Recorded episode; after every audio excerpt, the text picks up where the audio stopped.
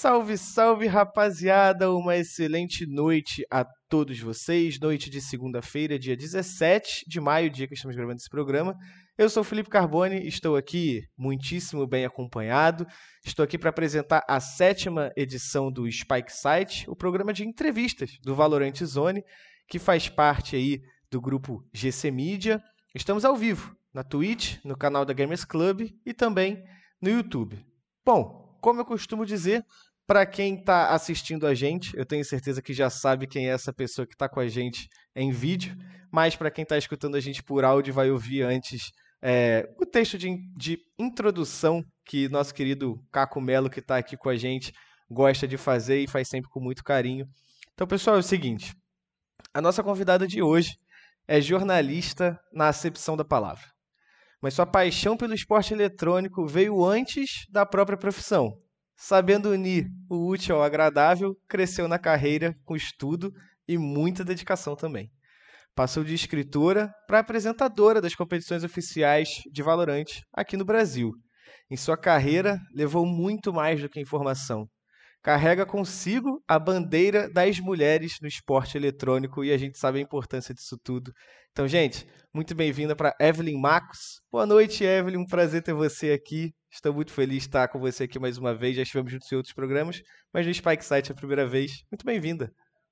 Oi, gente! Gente! Mal começou o negócio, já tô emocionadinha aqui.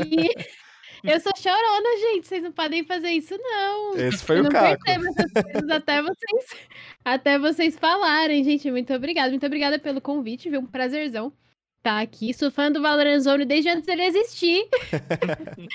Porque logo que o Valorant Zone estava sendo idealizado e tal, o Pumba já tinha me falado algumas coisas. Eu falei, meu, isso vai, vai bombar muito, vai ser incrível com o Pumba no comando vai ser tudo, assim, é um dos caras que eu mais confio nesse meio inteiro de esporte eletrônico, então um prazerzão estar aqui com vocês e para esse portal, né?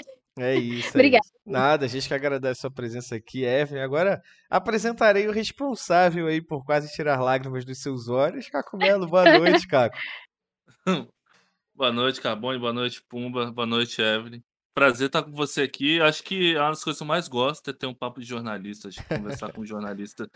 Sempre é muito divertido porque a gente tem história para contar, entendeu? E eu espero que hoje você conte suas histórias da sua vida, da sua carreira e a gente se divirta muito aqui. A gente vamos sabe que, que, jornalista sofre, mas se diverte horrores, né? Não tem jeito. Pumbinha, você, o cara aí, o, o comandante deste enorme navio chamado Valorante Zone. Boa noite, Pumbinha, mais uma vez.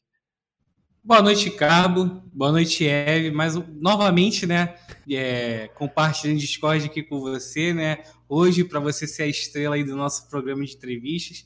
E é claro, não posso esquecer de dar boa noite, Cabo, senão eu vou ser cobrado, né? Boa noite, Cabo. Também você sabe. É isso. Ó, antes de começar, se tiver com muito eco aqui no meu ambiente, eu quero dizer que é porque meu escritório está vazio, estou em processo de mudança. Quem se muda sabe o caos que isso é na vida de uma pessoa, isso se transforma. Mas não estou aqui para falar de mim, estou apenas dando desculpa para caso eu cometa algum erro. Estou aqui para falar da Evelyn hoje. Evelyn, vamos começar falando sobre a sua juventude no esporte eletrônico, que veio antes do, da sua carreira como jornalista. E o passarinho me contou aí se me pediu para perguntar se você era boa no Crossfire. Ixi! Cara, não. boa não, boa não era, mas eu amava muito, muito, muito. Nossa, como eu amava jogar Crossfire, cara. É assim, eu acho que já é uma prova de amor você jogar Crossfire considerando que é, eu era de é, rank baixo, patente, eu era patente. Eu era de patente baixo e o tanto que tinha de hack naquele jogo. Nossa, eu lembro que assim, no finalzinho, quando eu tava para parar de jogar, eu entrei num. Tinha um mapa que chamava Egito, né? Que era um, um deathmatch bem frenético, assim. E tinha, sei lá, 20 pessoas, sei lá, era bastante gente assim, cada time. Tinha, sei lá, 20 pessoas na sala. Uhum. 10 era cheater. era, era muito hack, era muito hack. Mas eu amava muito, eu era totalmente apaixonada por Crossfire. É muito louco que, assim, eu joguei um pouquinho de PB. Tinha uns amigos meus que jogavam PB, mas eu não curtia PB. Eu nem tentei jogar CS, eu não lembro por que eu não tentei jogar CS, acho que o CSGO apareceu depois que eu parei de jogar Crossfire, ou depois da minha, da minha maior época, assim, com Crossfire, mas eu era completamente apaixonada, assim, por Crossfire, completamente, completamente. Foi meu primeiro contato com esportes também. É, assisti umas competições de Crossfire, assisti o Felipe jogando pela PEN lá. Felipe 1, que hoje em dia é dono da, da Imperial aí. Então, não era boa no Crossfire, mas amava muito, muito, muito o jogo. Eu nunca joguei Crossfire. Eu sou, sou leigo do Crossfire. Ah, oh. assim, eu acho que nessa época todo mundo que curte FPS jogava algum FPS. Sim, né? é, o meu caso era CS. É. Combat Arms, tinha o CS, tinha Saltfire, tinha é, aquele The Duel, que era esquisitão, tinha um monte. ô, ô Eve, é, nessa, nessas suas andanças pelo Crossfire, você se lembra de alguns, alguns dos personagens de hoje do Valorant, né? Tu ter também visto jogar naquela época? Não, não lembro, porque eu assistia muito pouco campeonato, né? Eu assistia, assim, quando aparecia lá no client do, do jogo, então eu assistia muito de vez em quando, e sei lá, eu descobri a PEN, que a PEN amassava nessa época, e aí por causa da... Aí eu fui seguir a PEN no Facebook, que eu usava muito Facebook, aí eu, eu só curti o Felipe. Só curti o Felipe, assim, eu, nossa, eu achava foda o jeito que ele jogava. Então eu não olhava pros outros times, né? Porque eu assistia muito pouco campeonato também. E aí, por conta disso, eu fui. Eu segui a PEN e tal. Acabei conhecendo o time de LOL deles depois, né? Quando eu fui começar a jogar LOL e tal. Mas eu acabo não lembrando porque eu não acompanhava tanto competitivo nessa época. Mas eu cheguei a jogar, olha só, eu cheguei a jogar uns campeonatinhos de Crossfire agora que eu tô lembrando. Mas, assim, quase, há muito tempo eu não. Quase pro player. Ah, pois o... é. Só muito, o pessoal critica muito, né, esses, esses FPS das antigas, assim, mas era gostosinho, pô, jogar um Crossfire jogar um, um, um, jogar um PB um, um PB também era legal. O único que eu não gostava muito era combate armas. Ah, era, era gostosinho, gost... pô. E era muito assim. É que antigamente também é, a gente curtia muito jogar as paradas e ou as coisas eram caras, ou as coisas você é, precisava de, de, alguma, de algum PC é, caro para você jogar né? Nem sei se era isso nessa época mesmo, foi muito tempo, nem sei se existia PC Gamer já nessa época, mas os jogos eram pagos ou eram, tipo, pay to play, né? Aí todas as paradas que era, que era grátis a gente ia jogava. Foda-se se o jogo era ruim, foda-se se o gráfico era torto.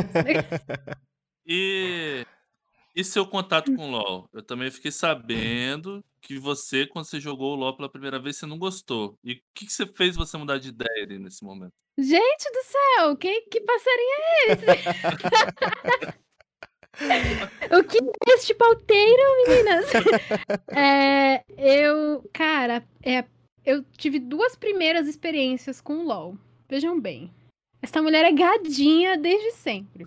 Aí, a primeira vez mesmo que eu joguei LoL, eu acho que foi em 2012, 2011, sei lá, assim, tipo, era no servidor NA ainda, eu acho, e tinha um menino que eu gostava, que jogava LoL muito, e eu queria a atenção dele, eu falei, o quê? Vou jogar LoL com você. Mas o jogo era uma merda, eu odiei o jogo, odiei. Aí, tipo, não compensava. Não, é isso. E o menino ainda morava longe, e eu web namorar, eu web namorar... Jogar um jogo merda daquele pra web namorar? Não. Aí... Aí, beleza, né? Tudo bem, voltei pro meu Crossfire. Em 2013, acho que foi em 2013, meus amigos pararam de jogar Crossfire pararam até de jogar PB, tipo, eu queria jogar FPS com eles, nem PB eles jogavam mais porque eles estavam jogando LOL. Aí, beleza, né? Falei, bom, então eu vou jogar essa porcaria com vocês. Aí eu fui. Só que, eu, mais uma vez, eu achei uma porcaria, mas aí beleza. Aí outro dia, em outro momento, eu acho que eu tava. Acho que eu tava triste por causa de, de, de gadice também. Aí eu falei, não, vou, vou jogar então, que eu quero passar um tempinho com eles e tal. Eu joguei de MF.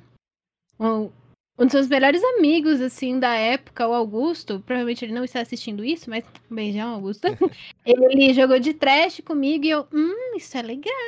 Aí eu comecei a jogar, aí eu viciei, aí. aí foi, né? Aí foi embora. E nessa mesma época você já estava acompanhando o competitivo por causa da PEN? Não, não. Aí eu larguei, assim, eu esqueci, sabe? Quando você curte uma página lá e você esquece. Uhum. Aí um uhum. dia eu já jogava LOL, tá? Eu já jogava pra caramba. E aí apareceu no meu Facebook um, um post da PEN que não era de Crossfire, era de LOL. E engajava muito, assim, tipo, era muita gente eu acho que que é isso? Aí, eu, aí foi que eu descobri que a PEN tinha um time de LOL. Eu, e que tinha campeonato de LOL. Falei, nossa, olha só, né? Eu fui, comecei a acompanhar, tal, comecei a ver outras coisas, comecei a assistir o campeonato. Eu acho que. Isso foi em 2014, então não tinha o CBLOL de verdade, né? Eu acho que eu cheguei a assistir um pouquinho da Liga Regional que tinha naquela época. Assisti o Mundial de 2014. Não assisti a Cabum jogando, assisti acho que a final, a semi, alguma coisa assim. E curti pra caramba. Aí no ano seguinte, em 2015, que foi quando começou a Air Studio e tal, quando a galera. Air Studio que a gente fala é tipo quando o pessoal do CBLOL realmente foi pro estúdio, os Uhum, novos uhum. casters. Apareceram novos, né? Novos casters. O novo caster é o Shep, que tá há seis anos lá. É, foi o Shep, o. Esqueci o nome dele. Enfim, Opa. os meninos lá. Quem? Toboco, Tisha, o Shep, Não, é, então, o Toboco Tinha e o Melão já estavam. Aí era o Shep, o um outro comentarista. O É Fefo? Não. Pepo, eu acho. Enfim, ele, é dele que estamos falando. Ele é um fofo, inclusive, eu gosto muito dele, só não lembro o nome, o nick dele agora. E aí eu comecei a acompanhar a CBLOL, assim, toda semana, e foi aí que começou, assim, uma paixão, assim, uma paixão absurda, absurda com o LoL. Eu chamava meus amigos pra vir na minha casa assistir CBLOL comigo, eu lembro que eu torcia muito pra Kabum Black nessa época, que era o time que tava o Skybart, o Danagorn, o Goku, o Espion e o Matsukaze. Acho que só o Matsu ainda joga. E o Skybart acho que tá na Academy. Meu Deus, eu ainda sou uma enciclopédia de League of Legends. e aí eu chamava meus amigos pra vir em casa, assim, pra assistir comigo e tal. Eu vibrava, gritava com, com, com as jogadas deles, assim. Tem umas coisas de, do CBLOL 2015 que estão, tipo, no meu, no meu coração pra sempre. Assim, eu era muito, muito, muito apaixonada pelo CBLOL nessa época e nos anos, assim, que A Evelyn. depois disso. A Evelyn foi pro esporte eletrônico por causa da PEN e acabou torcendo pra Kabum. Virou casaca totalmente ali. Pois é, então, eu nunca fui Penzete. No, tipo, a- de- depois que eu parei de torcer pra PEN no Crossfire, eu nunca fui Penzete. Nunca, nunca, nunca. Só fui torcer pra PEN agora. Que eles foram pro MSI.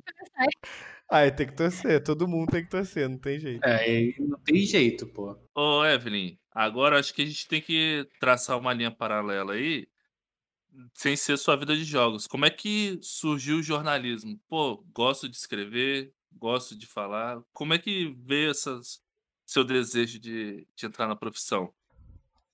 Cara, é até difícil traçar isso. Porque é uma coisa que vem de muito cedo, sabe? Não necessariamente a vontade de ser jornalista, mas a vontade de viver, de escrever. Eu sempre curti muito ler, desde criança, assim. A minha mãe comprava uns livrinhos pra mim e tal. E eu sempre, sempre gostei muito, muito, muito de ler. E aí, é, consequentemente, eu curtia bastante escrever, mas eu descobri mesmo o quanto eu amava escrever com fanfiction. Sempre conto isso pro pessoal. Eu sou uma grandíssima fanfiqueira. A fanfiction desenvolveu tudo que eu sei sobre, sobre escrever, assim. Quando eu tinha uns 12, 13 anos, eu, eu escrevia muita fanfic. E também eu criava já conteúdo. Então eu criava conteúdo, sei lá, eu- tudo que eu gostava eu criava conteúdo. Então, quando eu era criança, eu criava conteúdo no Orkut sobre Naruto. É, quando eu era adolescente, assim, sei lá, eu li Harry Potter, li Percy Jackson, eu criava muito conteúdo no Tumblr sobre isso, então eu postava coisa no Tumblr, tinha blog sobre isso e tal, e eu era muito dedicada a essas paradas. Então, aí foi juntando tudo isso, né? Eu já sabia. Quando chegou a hora de eu escolher uma profissão, eu pensava que só existiam meio que três áreas ali, né? Exatas, humanas e biológicas. E dentro dessa parada de humanas, sempre soube que eu era de humanas, eu descobri que existia a parada comunicação, de né? comunicação. É. E, e quando eu fui pesquisando, assim, meu, qualquer curso de comunicação que eu fizesse ia ser o certo pra mim, sabe? Tipo, eu só sou de comunicação, tipo, nasci de comunicação, não sei é, como que. Né? Não sei se existe essa parada de estar predestinada a algo, mas se existe, eu tava predestinada à comunicação, porque é uma coisa muito forte, assim, dentro de mim. E aí, acho que quando eu tinha uns 14 anos mesmo, assim, eu fui descobrindo que era o jornalismo e tal. E aí, quando eu tava pra prestar vestibular, eu vi um vídeo. Já queria, mas o pessoal me falava, ah, não dá dinheiro, não dá dinheiro. Não dá mesmo, né? eu poderia até falar, não, gente, dá dinheiro sim, se vocês. Não dá, não dá. Se você se fuder muito, você vai conseguir tirar um dinheirinho, mas muito menos do que você tiraria se fuder em qualquer outra profissão. Não desencorajando o pessoal que quer, que quer ser jornalista, mas enfim, aí eu vi um vídeo da Carol Pinheiro, que é uma jornalista, ela é blogueira, ela é influencer hoje em dia tal, mas ela foi editora da Capricho, que era uma revista que eu gostava muito, muito, muito. E ela fez um vídeo no canal dela sobre jornalismo e tal, e aí desmistificou totalmente pra mim aquela figura de jornalismo como William Bonner e Fátima Bernardes, Sim, né? sim. Descobri que poderia ser uma coisa muito mais lúdica e tal, que era mais sobre você curtir escrever, sobre você curtir, curtir contar histórias e conversar com as pessoas. É meio que o que eu faço hoje em dia, Sim. né? Eu E aí foi tenho, isso. eu tenho, eu falo muito uma coisa assim, o meu avô, é, o pai da minha mãe, ele foi um grande jornalista na década de 40, 50 e 60, e eu tenho as reportagens dele tudo guardado. Na época que ele faleceu também, milhares de pessoas assim no, no velório dele e tal. Ele foi realmente um grande jornalista. Incrível. E ele falava pra minha mãe que ninguém se torna jornalista numa faculdade, né? A pessoa nasce jornalista. E é bem engraçado a gente ver isso. É, é, década de 40, 50 e 60 não tem como ser muito diferente disso, né? Mas ele, ele falava que é, a pessoa nasce com isso, né? Você nasce questionando, você nasce querendo saber o porquê, você nasce gostando de ler, de escrever, de contar história. E eu acho que hoje, com a experiência que eu tenho e todo mundo que está aqui, a gente sabe que realmente a faculdade não, não forma jornalista, né? A gente tem um exemplo de uma pessoa que está vestindo a camisa da NTZ em algum lugar do mundo com dois fones de ouvido, que faz engenharia, mas é um dos melhores jornalistas que eu conheço. Então, assim, você vê que não tem jeito, você nasce desse jeito e você se cresce com isso dentro de você, né? Sim, sim, assim, com certeza, mas eu defendo muito que é bom você fazer uma faculdade de jornalismo, Lógico, sim, né? Ouviu, né, Pumba? Eu acho que Vamos tem muita gente que. já devia ter trancar. Não. É, Assim, eu acho que tem uma galera que fala, ah, você não precisa de diploma não para ser jornalista, mas eu acho que é sempre bom você ter o conhecimento teórico da É parada que é você está necessário. fazendo na prática, né? É. Então, eu acho que é necessário sim. E Principalmente- é, a gente tem exemplos de pessoas que não têm essa faculdade, tipo o próprio Pumba, a, a Bá, enfim, uma galera, mas eu acho que é importante, gente. Principalmente a questão da ética, assim, eu acho que foi uma das matérias mais importantes que eu tive. Foi até com o professor de direito na época da faculdade que eu tive. É, ética e jornalismo, eu acho que essa a gente sabe que às vezes peca um pouquinho na nossa área aí, mas enfim. É, mas essa. Mas, assim, eu concordo que, mesmo não sendo formado na área, eu também não desen- desencorajo a pessoa ah, quer ser jornalista, quer se aventurar na profissão sem fazer, sem fazer a, fa- a faculdade, Tem que porque, pô, eu, eu sofro. Até porque você estudou pra caramba, né, Pumba? Mesmo não indo pra faculdade. Sim, eu, eu, eu sofro na pele que eu aprendo as coisas fazendo, né? Eu aprendo da forma empírica. É, por exemplo, aqui, né? O Carbo, o Caco são formados, eles aprenderam a teoria, né? Só estão colocando na prática. E, e a experiência de faculdade é, conta muito, entendeu? Não só, não só para currículo, mas até é, fazendo as coisas conta, conta bastante. Eu tenho. Mas ó, Desculpa te Pode cortar, ir, Pumba, pode eu ir. tenho Não, pode ir, um, um pequeno caos de faculdade. Antes de fazer jornalismo, eu fiz dois anos e meio de veterinária, né? Que eu sempre quis ser veterinário e tal. E aí, eu, no último ano do ensino médio, eu falei pra minha mãe, pô, mãe, acho que eu vou fazer jornalismo. Ela, você tá maluco? Você cresceu falando que queria ser veterinário, pipipi, popopó. Fiz a faculdade, fiz dois anos e meio de veterinária. Aí eu descobri que eu seria o pior veterinário do mundo. Aí eu falei, pô, não tem jeito, vou ter que trancar a faculdade. E na época eu tinha ProUni. E foi uma decisão muito difícil, porque a faculdade era muito cara. E eu tava deixando muita coisa pra trás por trancar a faculdade, né?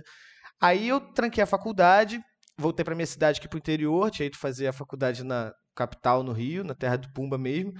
E aí eu lembro que no meu primeiro dia de aula, assim, eu tava sentadão, comecei um mês a faculdade atrasada, então eu tava deslocadaço. Aí eu tava ouvindo um pessoal conversando sobre, sei lá, Brasil em 1500, 1600, falando sobre, tipo, escravidão e etc. Aí eu falei, pô, isso é um papo que eu curto conversar. Eu acho que agora eu tô na faculdade correta, porque antes quando eu ficava conversando aquelas paradas veterinárias, eu achava um porre. Aí foi quando eu, Pior que é engraçado, mas foi ali eu vi que eu falei, não, eu tomei a decisão certa e agora eu vou, vou seguir daí pra frente. Desculpa, Cara, isso é desculpa. muito maluco, assim. isso é muito maluco. Porque eu acho que eu dei muita sorte, assim. Dei muita sorte, porque eu quase fiz publicidade, sabe? Acho que foi muito também dedo da minha mãe. Que eu e minha mãe, a gente sempre bateu a cabeça sobre muita coisa.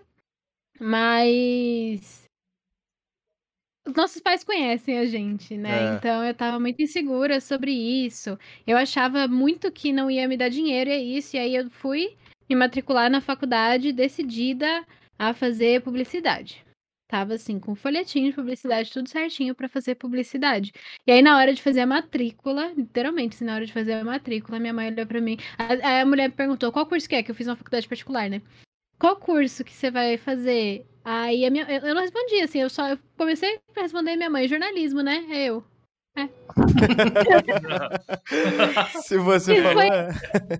É, e aí, na primeira semana de faculdade, vocês veem que eu- sou uma pessoa chorona, né? Então, na primeira semana de faculdade, nos primeiros dias, eu vi aquelas aulas sobre mídia e sobre teoria da comunicação. E, e sobre história da arte, essas paradas. E, e eu lembro que vinham uns chorinhos assim de caralho, gente. Eu, eu tinha acabado de me formar em um técnico em eletrônica, que eu passei três anos estudando a parada que eu odiava. Então, quando eu tava ali, eu tava estudando aquilo e eu tava é, é, sabendo a teoria de todas aquelas paradas que eu tinha feito por tantos anos, que era criação de conteúdo e tudo. Eu fiquei, caramba, que sorte, cara. Eu tô no lugar certo, eu tô É. nesse curso, eu nasci pra isso aqui. Maneiro. E foi. Legal pra caramba. O, Evelyn, é, assim como muita, muitos jornalistas que estão, ou, grande parte dos jornalistas que fazem hoje desse mundo do esporte eletrônico, você começou na parte tradicional, né? É, você me corrija se eu estiver enganado, você até é, escreveu para uma redação de revista, né? É, como é que foi essa sua entrada para o esporte eletrônico assim? Porque por mais que você tenha ficado conhecido ali no é, pelo Mais Esporte, não foi ali que você começou, né? Então, é, é engraçado que, assim, jornalismo tradicional peronomútil, né? Que se você chega no pessoal que lia Mundo Estranho e fala que eles são jornalismo tradicional, chega na redação da Mundo Estranho e fala que eles são jornalismo tradicional, você vai tomar uma bica. É, eu. Assim, eu, eu- desde que eu entrei na faculdade, eu sempre quis os esportes, assim, não teve como. Antes, né? Antes de eu começar a realmente acompanhar esportes, eu queria fazer jornalismo de cultura. Então, eu queria escrever sobre cinema, que é uma parada que eu gostava muito, muito, muito. Cultura pop e tal, que é uma coisa que eu ainda sou muito envolvida e tal. Mas quando eu entrei na faculdade, assim, foi orgânico, porque eu só me interessava por aquilo. Minhas matérias na faculdade eram todas sobre esportes. E aí eu fui procurando estágio. Eu mandei, mandei mensagem no Facebook pro Sete, que fazia, o- que era editor do Mais CNB, falei, oi, me aceita de estagiário. Hoje em dia eu sei que, meu, eles, sei lá, o Mais CNB provavelmente não tinha dinheiro pra pagar repórter, eu ia querer ser estagiária dele. E aí, e aí eu fui tentando, né? E aí, eventualmente, eu consegui um estágio. Era um site bem horroroso, assim, de, de umas, umas notícias meio sensacionalistas e tal, que não tinham a ver com esportes, nem cultura pop, nem com nada. Foi uma fase engraçada aí da minha vida. Odiava aquele trampo, odiava. Mas foi nessa época que eu comecei a escrever sobre esportes. E assim, eu, eu percebi uma amiga minha, me deu esse toque, uma amiga minha da época, me deu o toque de que eu precisava ter portfólio para mostrar para as pessoas caso eu quisesse entrar nos esportes. Isso é uma dica que eu dou para todo mundo. tipo, você precisa mostrar o seu trampo. E assim, meu, faz uma matéria sobre qualquer coisa, a gente manda e você publica em algum lugar só para você ter o que mostrar. E aí, enquanto eu tava trabalhando nesse trampo que eu que eu odiava, rolou uma coisa para motivar. Aí eu falo depois de falar isso. Quando eu tava é, trabalhando nesse trampo, eu fiz uma matéria. Minha primeira matéria de esportes era Por que não existem mulheres no CBLOL? Publiquei pela XLG. Tá tudo errado aquele negócio, tá tudo torto, assim, nenhum argumento válido. Peguei, nossa, peguei um homem dono de org e uma manager lá, e eles me falaram, então, as meninas não estão no CBLOL porque elas não se esforçam. Eu fui lá e escrevi isso. Só por Deus, gente, só por Deus. Assim, hoje em dia, nossa, gente, eu me chacoalharia, assim, hoje em dia. E, mas com essa matéria, que apesar de tudo era muito bem escrita, sou segura da minha escrita. Isso é uma coisa que eu sou segura. É, o pessoal da XLG me conheceu, e aí eu continuei publicando coisas lá, tudo de graça, né? E aí eu fui publicando as paradas e, e as minhas matérias elas já eram muito boas, assim. A- eu não. A única coisa, assim, acho que a coisa que eu sou mais segura da minha vida é a minha escrita, sabe? Tem várias coisas que eu ainda tô melhorando e tal, que eu ainda tô aprendendo, a própria parada da apresentação e tal, mas eu sempre fui muito segura da minha escrita, porque eu sei que é uma parada que, assim, se, se existe algum dom que eu tenho, é isso, sabe? Eu sempre tive muito é, inserida nisso, eu ganhei, sei lá, prêmio de redação na escola, sabe? É uma parada que eu sempre soube muito fazer, e aí quando chegou o momento eu fui explorando Isso, né? E aí eu fui é, ficando conhecida nessa parada da, da XLG e tal.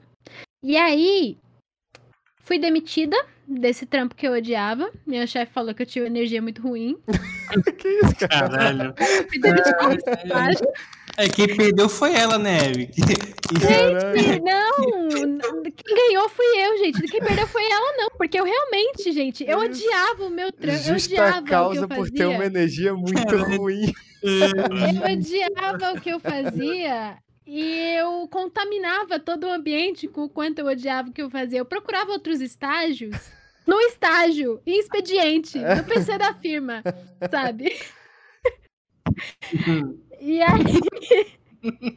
Ai, gente, bom, bons, bons momentos. Assim. E aí, aquela, aquela senhora, Jade, te odeio, ela me demitiu. E foi quando eu peguei pra escrever mais, assim, na, pra XLG. E aí eu fui arrepiando pra tentar ser conhecida no, no meio, né? Eu postava lá na MMC LOL, que era um grupo super bacaninha lá que tinha de competitivo de LOL e tal. E aí a gente. E aí eu fui fazendo isso, né? E aí, eventualmente, foram aparecendo algumas coisinhas pra eu fazer. Eu ia numas coletivas de imprensa pela XLG e tal. Tudo sem receber nada, né? E aí. é, Eu fui passando no processo. Eu, eu sempre. Tipo, uma das minhas maiores referências de jornalismo era a revista Mundo Estranho. Que era, enfim, uma revista, não sei se, se o pessoal conhece e tal, mas era uma Muito revista boa. sobre curiosidades e tal, muito, muito, muito boa. Sobre curiosidades que acabou ganhando um lado de cultura pop é, nos seus últimos anos.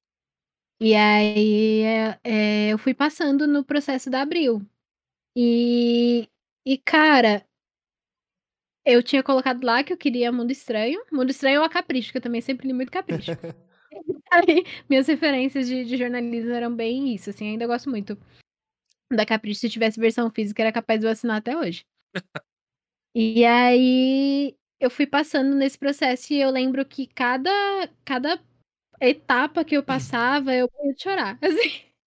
Ficava, meu Deus, porque eu não, não- não acreditava, sabe? Porque eu acho que eu sempre fui uma pessoa muito sonhadora, mas era muito uma coisa que os meus sonhos eram inatingíveis. E quando eu comecei a atingir esses sonhos, o negócio foi ficando maluco, assim, você não acredita, né? Entrar na faculdade de jornalismo era um sonho, mas eu sabia que eu ia conseguir aquilo. Agora, eu ser escolhida, eu, ser- eu entre milhares de candidatos, ser escolhida para ser estagiária da revista que eu sempre tinha acompanhado, era uma parada que eu pensei, meu, isso nunca vai vai acontecer. E aí foi acontecendo e aconteceu. Aí eu fui passando, é, tive a entrevista lá com, com o pessoal, meus que foram meus, meus chefes, meus editores, pelo tempinho que eu fiquei lá na Mundo Estranho, e assim, maravilhoso, tal. Passei, aí fiz toda a documentação. E quando eu entreguei toda a documentação, eu ia começar no dia 8 de fevereiro, eu sou muito boa com datas. eu ia começar no dia 8 de fevereiro e no dia 15, tipo, no dia 15 de janeiro, o Eric do Mais Esportes me ligou, me mandou mensagem e tal, me ligou. Eu conheci o Bruno do Mais, não sei se vocês conhecem o Bruno Rodrigues do Mais, eu não conhecia tanto o Eric, o trabalho do Eric. E aí ele me ligou pra eu, para me chamar pra cobrir CBLOL pro Mais Esportes. E aí eu fiquei em pânico, né? Porque aquilo também era outro sonho, também era outra parada que eu tava perseguindo tanto por todos aqueles anos, né? E aí eu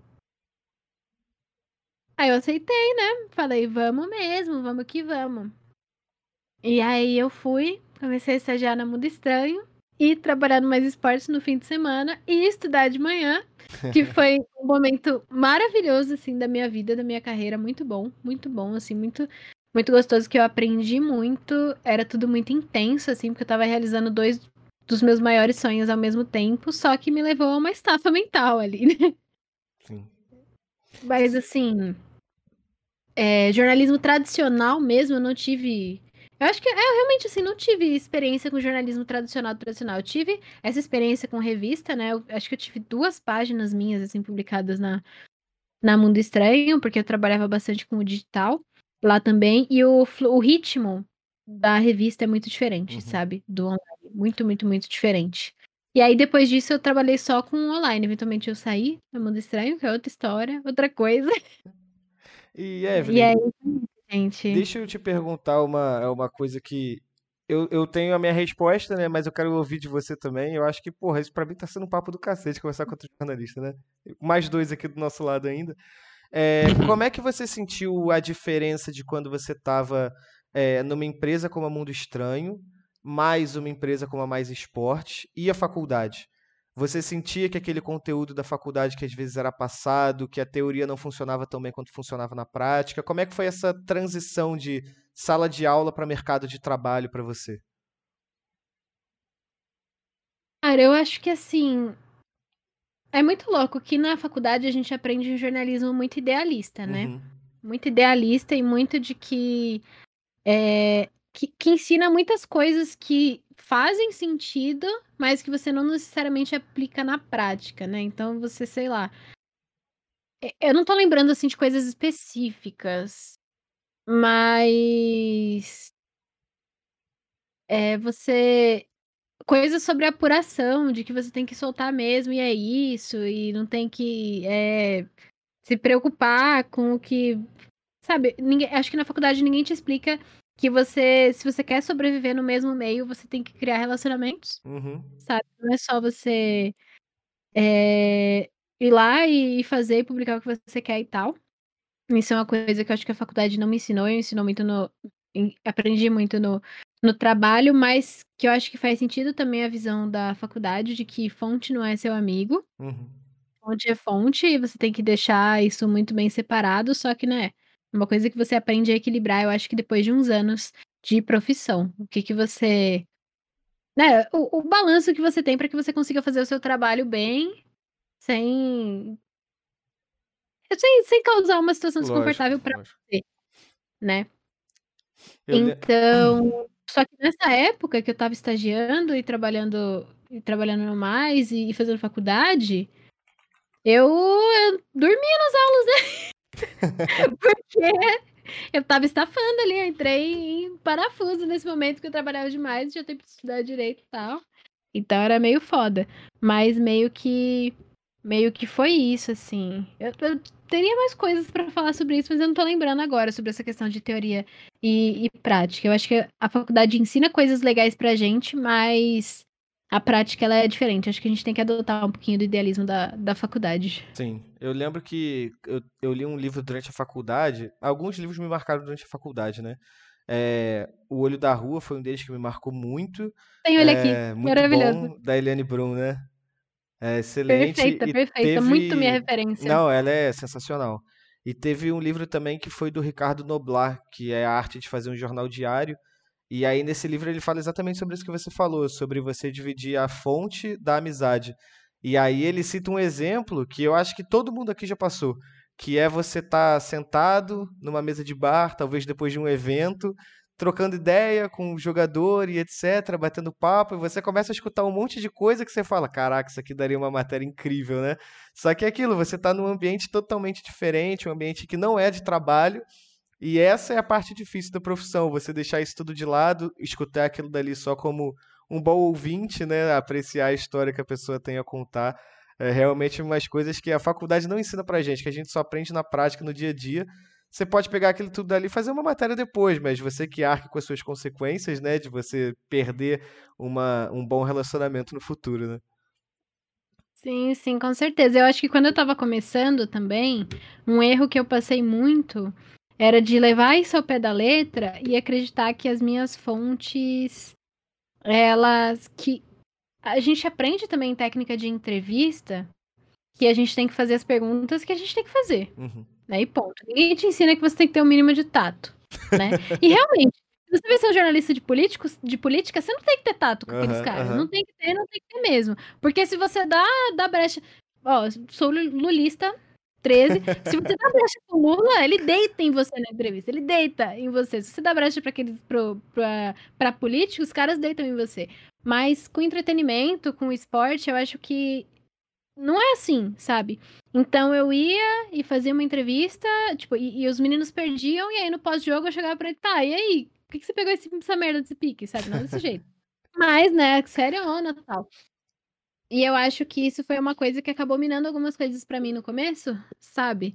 E também tem a questão de que eu sou menina, né? Então, se você chega na mesa de bar que é cheia de meninos, os caras vão parar alguns assuntos por conta de você, né? Hoje em dia isso tá parando de acontecer. Eu acho que os caras, os caras no Valorant, eles me enxergam muito como gente. Isso é uma coisa que me surpreende. Quem diria, né? É, assim.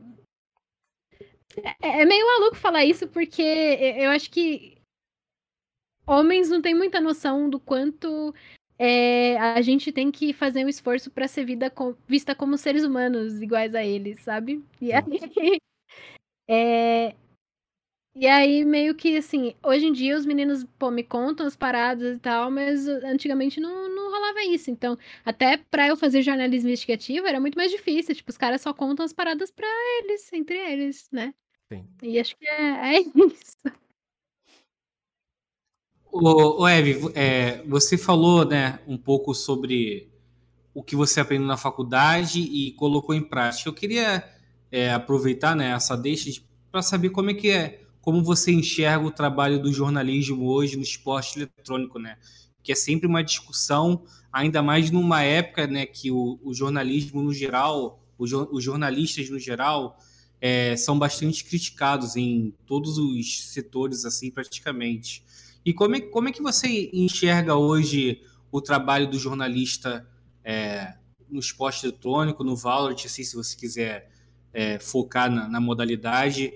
É, é, aquele jornalismo amigo ou o jornalismo, o jornalismo que tem que ser feito? Cara, assim, é, eu acho que hoje em dia, que eu tô um pouco mais de fora do jornalismo de esportes, por eu estar numa dev e tal, eu ainda sou jornalista, ainda faço trabalho jornalístico. Acho que pro pessoal que. É, eu não faço só as entrevistas de pós-jogo, né? Tipo, as entrevistas dos VT sou eu que faço, enfim, umas outras, umas outras questões lá, lá na Riot sou eu que faço nessa parte do, do Valorant, então eu acho que eu tenho uma visão diferente aí do, do, do jornalismo de esportes nesse momento, e é o seguinte.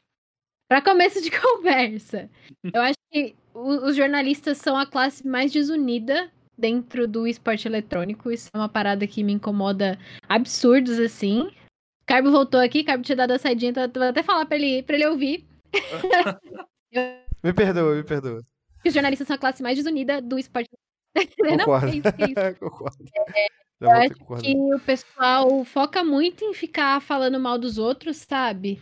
Ficar, ai, não sei o quê, mas olha o jeito que ele. Assim, no, acho que no Twitter mesmo, a galera. Ai, o, o, jeito que ele fez essa apuração e não sei o que, isso não é jornalismo de verdade. Gente, pelo amor de Deus, se unam! Vocês sabem que tá todo mundo ganhando mal, por que vocês estão falando mal um do outro, ao invés de falar mal do outro de vocês? Sabe? Isso é, o que, isso é o que eu mais fico puto da vida. Eu acho que o pessoal não se une, eu acho que o pessoal não conversa, especialmente agora que não tem os botecos depois da sala de imprensa. o pessoal acabar com as desavenças, tudo. É, mas, no geral, eu acho que, que a gente tá melhorando muito o jornalismo de esportes nos últimos tempos. Eu acho que a gente tá fazendo histórias muito certeiras, assim, o pessoal são, a galera são profissionais, assim, muito, muito, muito competentes. Mas eu acho que um outro grande, grande, grande, grande problema é que o pessoal é mesquinho demais em não é, se divulgar direito, sabe? E aí tem um pessoal que, sei lá, tem, tem uma cultura de você achar cringe o pessoal se divulgar, sabe? Não, você tem que divulgar o seu trabalho, Lógico. sim, você tem que divulgar o seu, o seu trampo, sim. E de não aceitar novos formatos, sabe? Pô, a gente tá aqui fazendo um podcast, um podcast é um formato maravilhoso que tá muito em alta. Mas por que que não tem nenhum, nenhuma maneira de, sabe, tipo, sei lá, TikTok, Stories do Instagram, um monte de, de novos formatos que o jornalismo de esportes poderia estar tá explorando para contar boas histórias, para passar suas notícias e não explora, sabe? O vício em texto é uma parada que faz muito mal a, a vários portais de esportes, sabe? É, e eu acho que quanto mais o jornalismo conseguir é, transpassar isso para atingir mais pessoas, sabe, mais vai ser vai ser bom pra gente, sabe, pro, pro jornalismo. Porque para mim não adianta nada, não adianta nada você ter profissionais incríveis, você ter é, matérias ótimas, histórias ótimas e tal, se isso não atingir as pessoas E a gente tem um problema muito grande das coisas não atingirem as pessoas. E se você ficar só. Eu amo texto, vocês sabem. Mas se você ficar focando só em texto, e principalmente se você não usar alguma maneira daquele texto ser atrativo, você não vai atingir pessoas e o seu trabalho vai ser praticamente em vão. Sim. Então, é claro que a gente tem outros problemas, sei lá, deve ter gente fazendo apuração errada, deve ter gente fazendo matéria merda, mas para mim isso tá longe de ser o maior dos problemas, sabe? Enquanto o pessoal ficar fazendo picuinha entre si ao invés de sentar e resolver essa parada, a gente não vai pra frente. Eu odeio picuinha entre jornalistas. Eu odeio, odeio, odeio, odeio. odeio. Mas tem. Jornalista Muito. tem muito ego, gente. Tem, tem. Ah, Eu tenho. A gente fala que.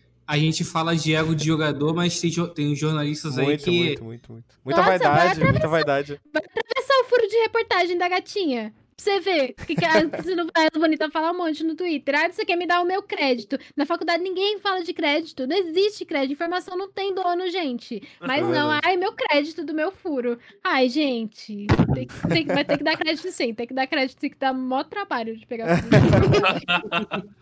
Mas o meu, meu, meu ponto é que não é esse o foco.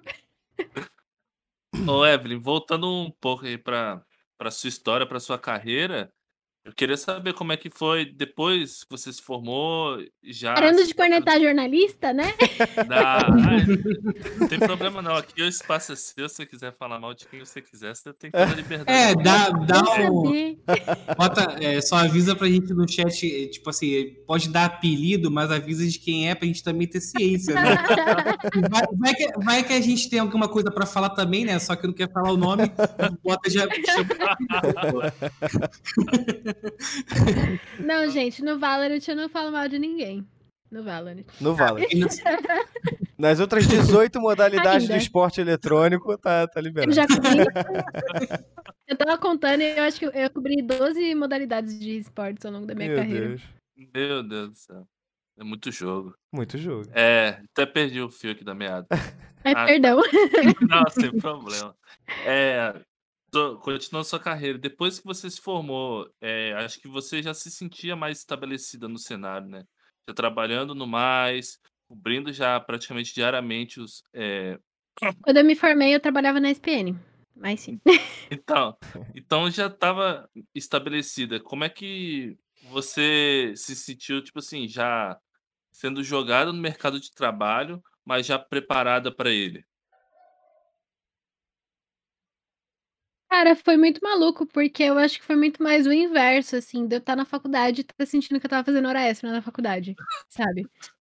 De... E isso é, é ruim. Hoje em dia eu, Péssimo. eu olho e eu penso que eu poderia ter aproveitado muito mais a minha faculdade, sabe? Tanto aproveitado de ter prestado mais atenção nas aulas e de ter absorvido mais aquilo, se eu não tivesse trabalhando tanto, porque eu passei meu último ano de faculdade trabalhando na SPN e o meu penúltimo ano nessa rotina maluca com, com mais esportes, né? E o meu foco era total e absoluto no trabalho, assim, completamente. Eu, eu, eu sou muito apaixonada pelo que eu faço e eu já era nesse, nesse momento, então meu foco absoluto era no, no trabalho, era em entregar minhas matérias, em fazer as minhas histórias e tal. Então a aula era uma parada trivial pra mim, eu só tava fazendo aquilo pra eu conseguir meu diploma. E eu poderia ter aprendido tanta coisa, eu poderia ter vivido tanta coisa se eu não tivesse feito isso, sabe? Eu queria tanto ter visto jornalismo cultural e eu. Perdão. E eu praticamente não, não tive isso, porque as minhas aulas de jornalismo cultural eu tava ali tentando conseguir 75% de presença pra eu passar, ao invés, ao invés de realmente Quem nunca? paradas. Eu podia ter, podia ter lido a bibliografia de várias outras de várias outras paradas e tal, e eu não aproveitei isso. E além disso, eu podia ter ido pra bar. Eu nunca fui num bar, gente. Eu nunca fui num bar de faculdade, sabe? Eu de atlético, eu Não, poderia é imperdoável, aí não tem jeito. Juca, eu não fui no Juca, eu queria muito ter, sabe, feito essas, essas paradas de universitária que eu poderia muito ter feito, mas eu não tava fazendo porque eu tava trabalhando no que eu amava. O que me colocou em um patamar muito legal muito cedo, né? Porque eu tenho 22 anos e eu tô num lugar muito bacana agora. Mas eu poderia ter dado uma zoada e poderia ter curtido mais a minha, a minha faculdade, assim. Mas sobre essa parada de ter sido jogada no mercado de trabalho, aí foi meio que isso. Eu tava fazendo meu TCC e eu tava sentindo que aquilo era uma perda de tempo, porque eu já tinha muito mais conhecimento do que o, o que eu precisava a- apresentar para o TCC. Então eu apresentei, mesmo meu TCC foi abaixo do que eu poderia ter entregue, eu acho. Qual foi o Se eu tema, não tiver-? Desculpa te cortar. Foi sobre tecnologia. Gente, meu TCC é lindo. Ele é tudo.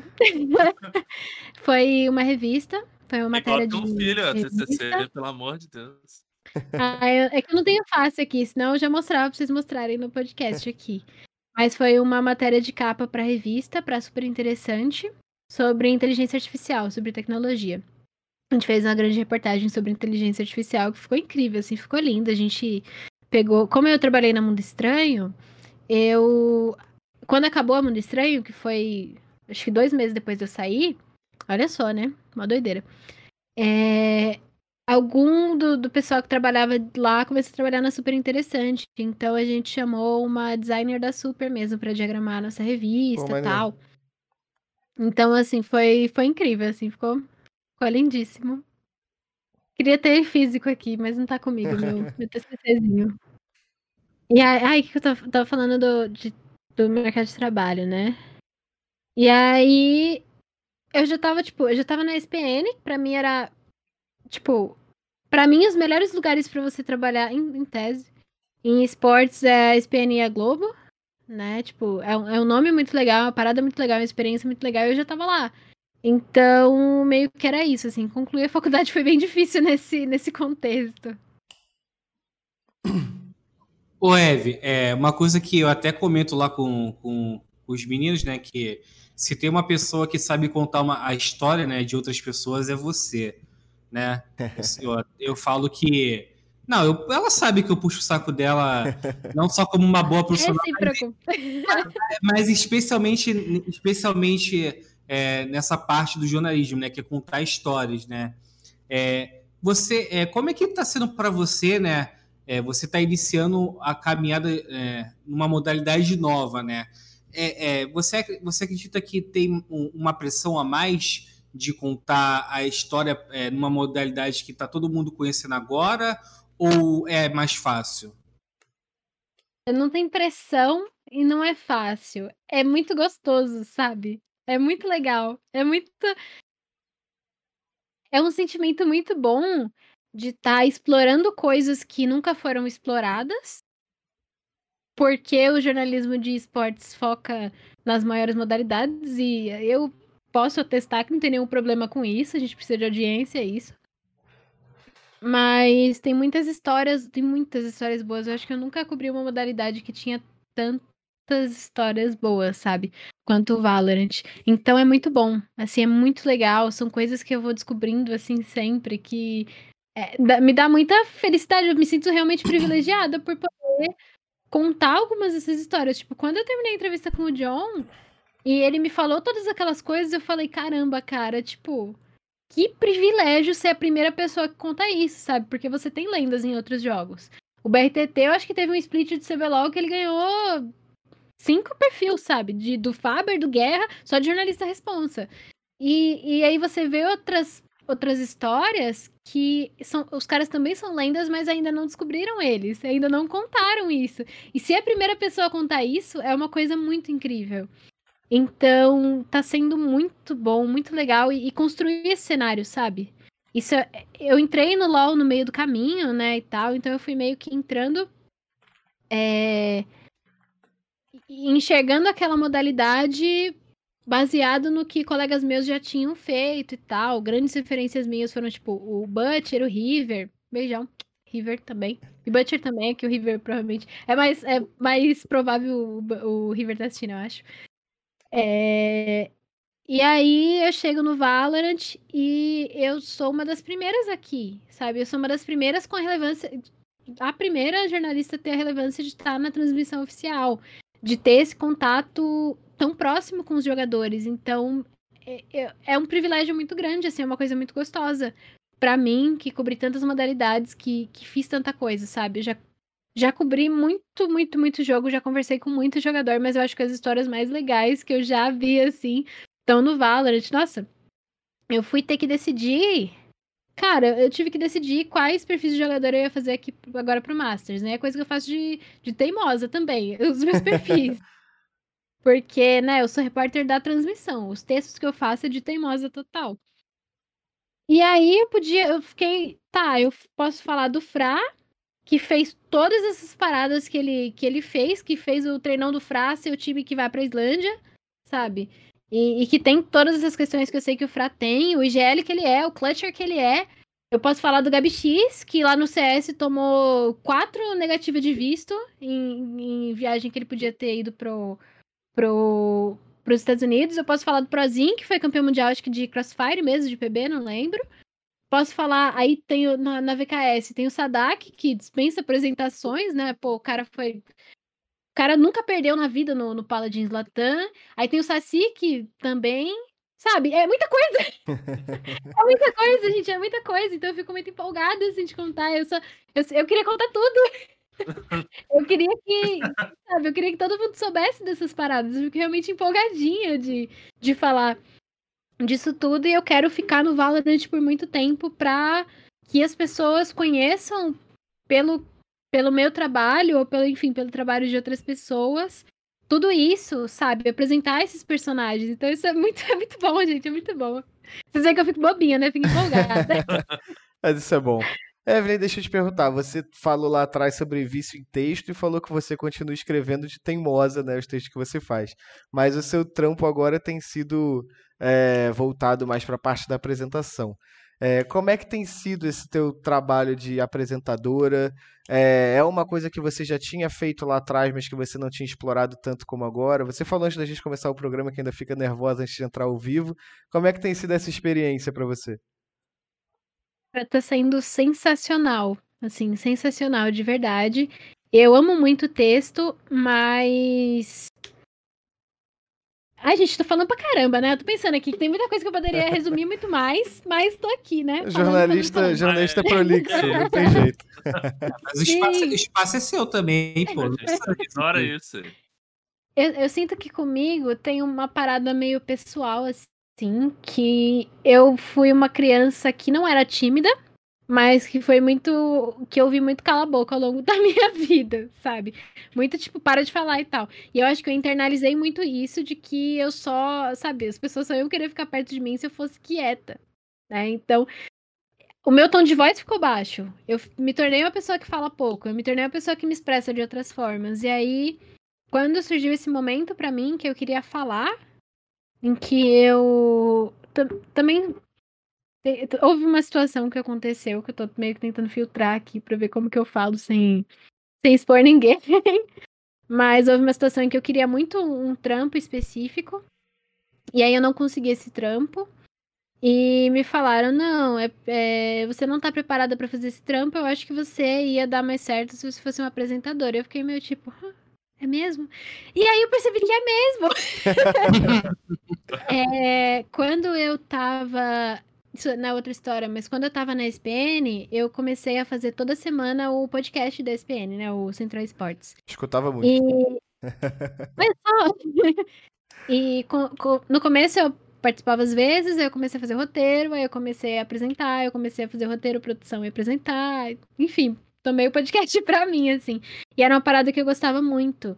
E eu percebi que eu queria falar mais, sabe? Que eu queria mais aquilo.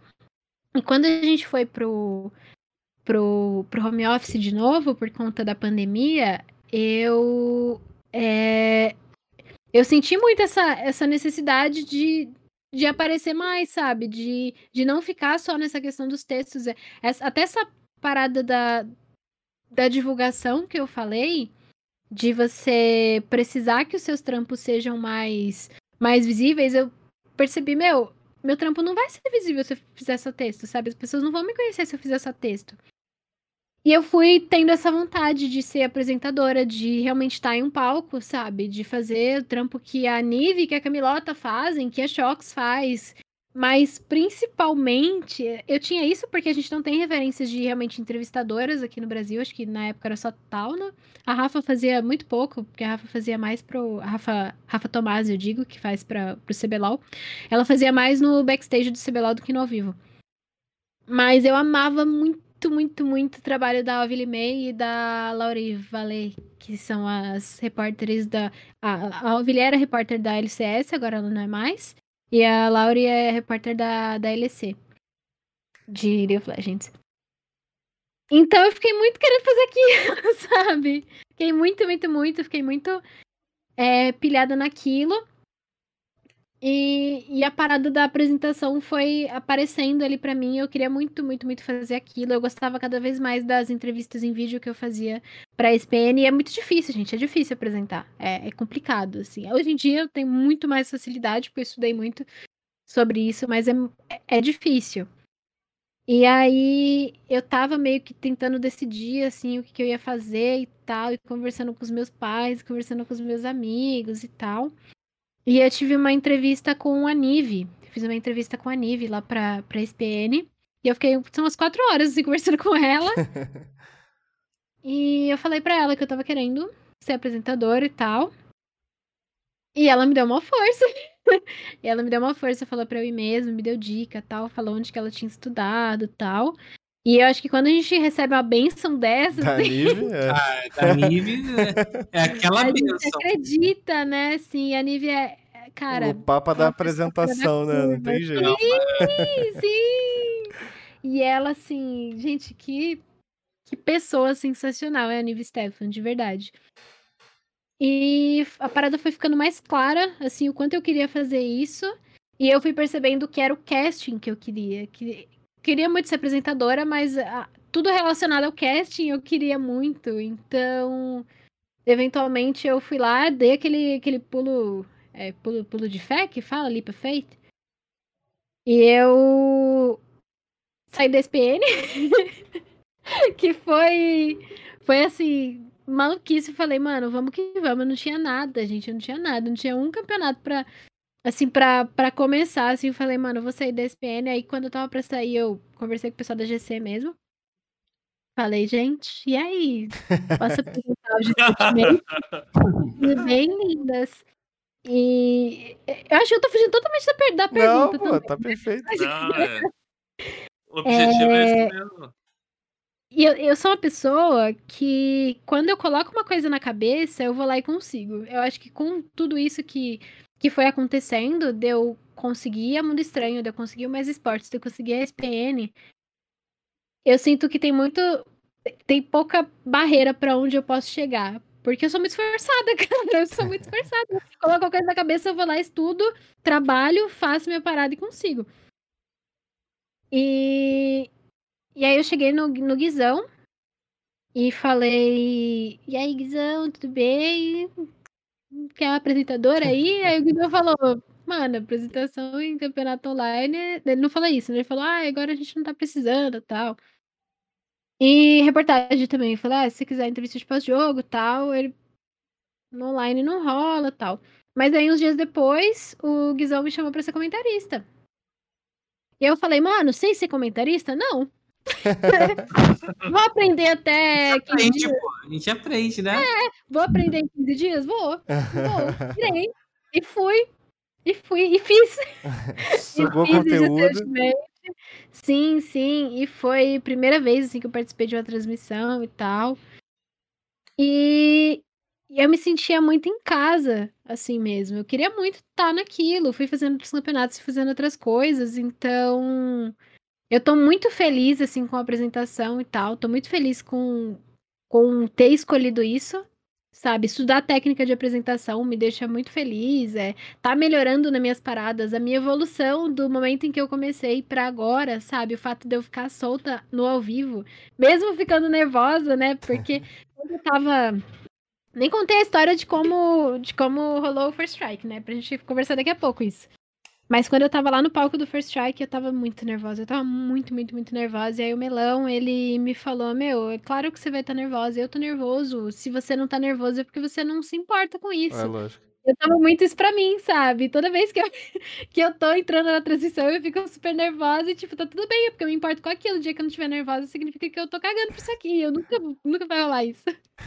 Eu acho, é que o, eu acho que o Melão é muito mais maduro que eu, porque quando eu penso que eu tô nervoso antes de uma entrevista, eu penso assim, pô, eu acho que o entrevistado tá mais nervoso que eu. Aí eu fico muito mais calmo. Nossa, Evelyn. eu nunca penso nisso. Deveria, deveria. É, eu... Mas só, só antes, antes disso, Caco. É, eu acho que tem uma responsabilidade muito grande também do, com o trabalho que eu faço atualmente no VCT, que é justamente isso. Assim, tem meninos que eu entrevisto ali que é a primeira entrevista deles, Sim. sabe? Tem muitos meninos do Valorant que acontece isso. No LoL acontecia, mas era menos. Então, eu com toda essa experiência que eu acumulei durante esse tempo e com todo esse tato e toda essa coisa, eu faço muita questão de que os meninos estejam confortáveis ali, de que eles entendam que aquilo é uma conversa comigo, Sim, sabe? sim, Esquece. sim. Tem 50 mil pessoas assistindo a gente. Você vai esquecer, você vai conversar comigo aqui do jeito que você conversaria se a gente estivesse saindo do jogo ali. Eu sinto. Tanto que eu fico empolgada com eles. O menino ganhou. Meu, você ganhou desse time. É isso aí. Vamos lá, agora vamos fazer isso. sabe? Eu acho que é muito importante isso também, sabe? Se eles se sentirem acolhidos, isso é, é técnica de jornalismo também. Vai amaciando seu, sua fonte que ele vai te Sim, dar sim, algum sim. Carinho. Evelyn, vamos imaginar um mundo hipotético que amanhã você tem que escolher entre apresentar ou escrever. O que, que você escolheria? apresentar. Nesse momento da vida, apresentar, sim. Porque é muito gostoso escrever, mas eu sinto que a minha, a minha forma de contar histórias, ela também pode ser exercida quando eu tô apresentando. Inclusive, eu tenho um projeto que vai sa- sair na semana que vem, que é um podcast de entrevistas. E é um podcast presencial, é uma coisa. é, a gente tá fazendo com todos os protocolos, testinho e tal. Spoilerzinho, né? Pra vocês. Pode Mas contar. Opa! Pode contar, gostamos. Mas é, eu vou. Eu tô, tô apresentando esse podcast, ele vai começar a ser exibido na semana que vem. E é um podcast em que a gente conversa, enfim, sobre a vida das pessoas e tal, tudo, sobre vários assuntos. E eu percebi que a minha maneira de contar histórias, ela tem a ver sim com o meu texto, mas tem muito a ver com como eu conduzo as entrevistas. Isso é uma coisa que é, não se perde quando eu tô apresentando, sabe? A minha maneira de, de conduzir as paradas mesmo. Então, nesse momento, eu escolheria apresentar e fazer as paradas, mas continuar entrevistando. Se você falasse, ah, entrevistar ou escrever ou apresentar, eu ia falar, gente, entrevistar. Entrevistar, ponto. Quero conversar com gente. O importante é conversar, não tem jeito, a gente gosta. É, Evelyn, a gente falou lá no comecinho na apresentação sobre a sua questão com é, o cenário feminino, com as mulheres do esporte eletrônico. É, como é que você enxerga isso hoje dentro da sua profissão, dentro da sua rotina? Como que você transformou isso numa coisa que você parou de escutar a resposta que você falou lá do pessoal do, do LoL, que as meninas não têm espaço porque não se esforçam, e quando que você passou a, a ir ao, a, ir de encontro a esse tipo de afirmação e aí de fato questionar e colocar, trazer essas informações que a gente tanto precisa para o público em geral. Cara, eu acho que eu sempre questionei, né? Eu sempre fiquei meio com isso na cabeça. Mas é, quando, quando você tá no cenário e você percebe o porquê você não é bem-vindo ali, a parada muda de, de figura, sabe? E eu acho que quando eu fui percebendo questões sobre mim, enfim, estudando teoria, teoria feminista também, de como tem alguns espaços que eles são negados pra gente, desde sempre, sabe? É... Tentando organizar aqui meus, meus pensamentos pra colocar isso, porque é uma coisa meio densa, assim. Tem até aquele texto que eu fiz pra SPN que eu acho que sintetiza tudo, né? De por que a gente precisa de ligas femininas. Você tem uma estrutura de sociedade em que mulheres são colocadas em uma posição de servidão Uhum. de, de que elas estão ali para servir os homens e para algumas coisas assim, né? Então, é, isso causa uma estrutura em que meninos têm menos responsabilidades do que meninas, meninos têm mais tempo livre do que meninas. Meninos são incentivados a fazer coisas que meninas não são incentivadas. E, e, e isso, no topo da pirâmide, acaba se tornando, sei lá, é, os caras mais interessados em esporte, em videogame, do que, do que meninas, sabe? Porque a gente é ensinada a estar interessada em outras coisas. E o meu sonho de verdade é um mundo utópico em que essas oportunidades elas sejam realmente distribuídas. Porque o fato de você. Ah, é, você não tem menina no CBLOL porque não tem menina Raelo. De fato. Sim, eu acredito nisso. Tem pouquíssimas meninas Raelo.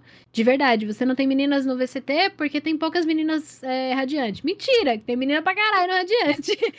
mas poderia ter mais se essas coisas não fossem negadas pra gente. Então eu queria muito um mundo em que a gente tivesse acesso a essas coisas de verdade, sabe? Então, é, estudar a teoria feminista foi me explicando essas coisas, e isso se aplica a qualquer outra coisa de porque não tem mulher na programação, no esporte, no, é, na engenharia, em várias outras coisas, sabe?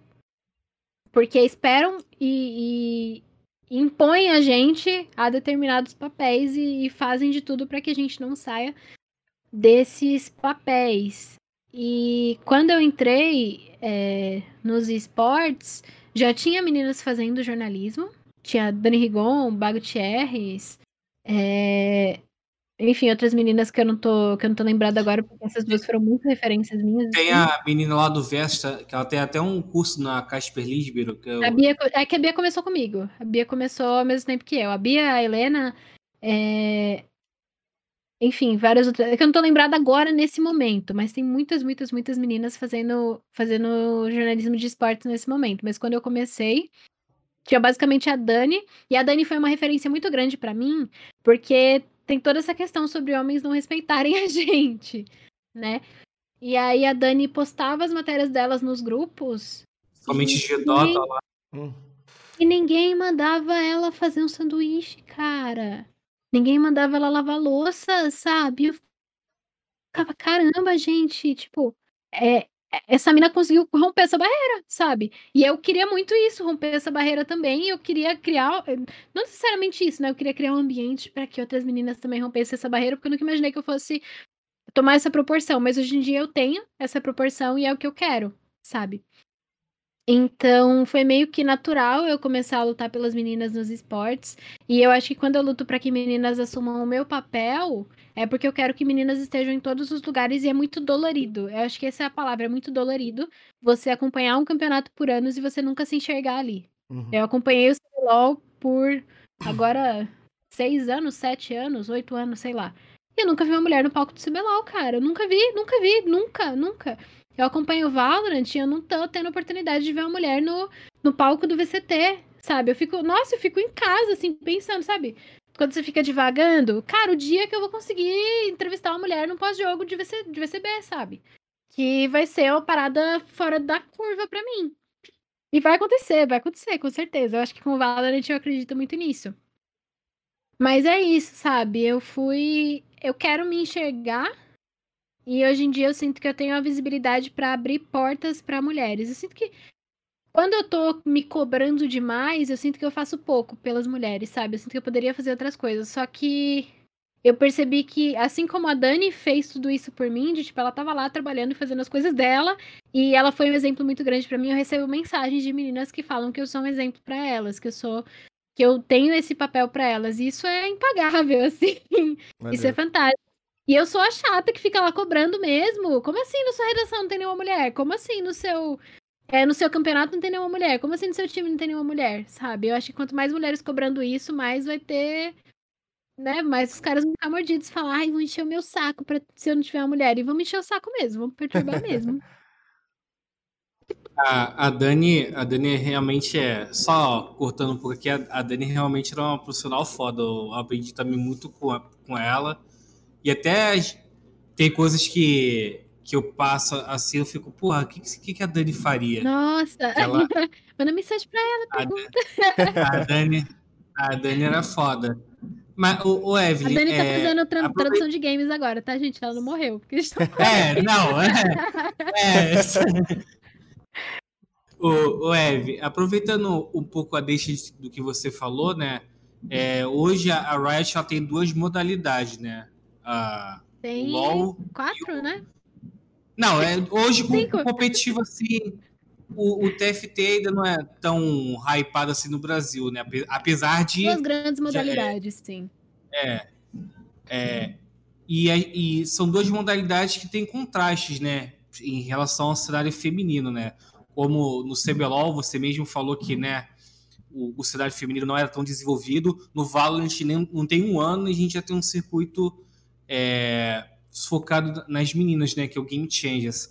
É, vou fazer uma pergunta para você que eu fiz para a Leti, né? Quando ela esteve aqui. É, você acredita que com Valorant a Riot ela tá querendo meio que é, arrumar os erros que ela cometeu com o LoL em relação ao cenário feminino? Eu acho que sim. Eu acho que sim. Porque. Ih, gente, eu nem sei se eu. Deixa eu ver aqui como é que. É, é, que eu sinto que o cenário de LoL ele poderia ter sido muito diferente se as mulheres. Se, se a Riot tivesse se preocupado com isso antes. Né? Se preocupado com é, ter uma liga feminina é, feita pela, pela própria Dev e tal, para incentivar que as mulheres fossem ativas no cenário competitivo, né? Gente, eu acho que baniram minha amiga aqui no chat. Fiz comentário que eu vi ela falando aqui. Gente, fui banida do chat. Mas enfim, deixar o celular de lado. É... E aí, eu acho que no Valorant ele já nasce diferente, né? Porque você. O cenário de FPS ele sempre foi muito aquecido, o cenário feminino de FPS. E então essas meninas que vêm de outros jogos, elas estão se achando muito no Valorant, né? É um cenário muito mais acolhedor, é um cenário que é no sei lá, com poucos meses de jogo, tinha um cara meteu um ai, perdi pra mulher. Primeiro, um cara perdeu pra mulher. O time feminino foi lá e cacetou homens. Aí é, perdeu pra mulher, falou bosta, e o cenário em peso, em peso foi em cima dele, sabe? Isso, gente, eu nunca vi. Como é que foi o argumento que ele usou mesmo, cara?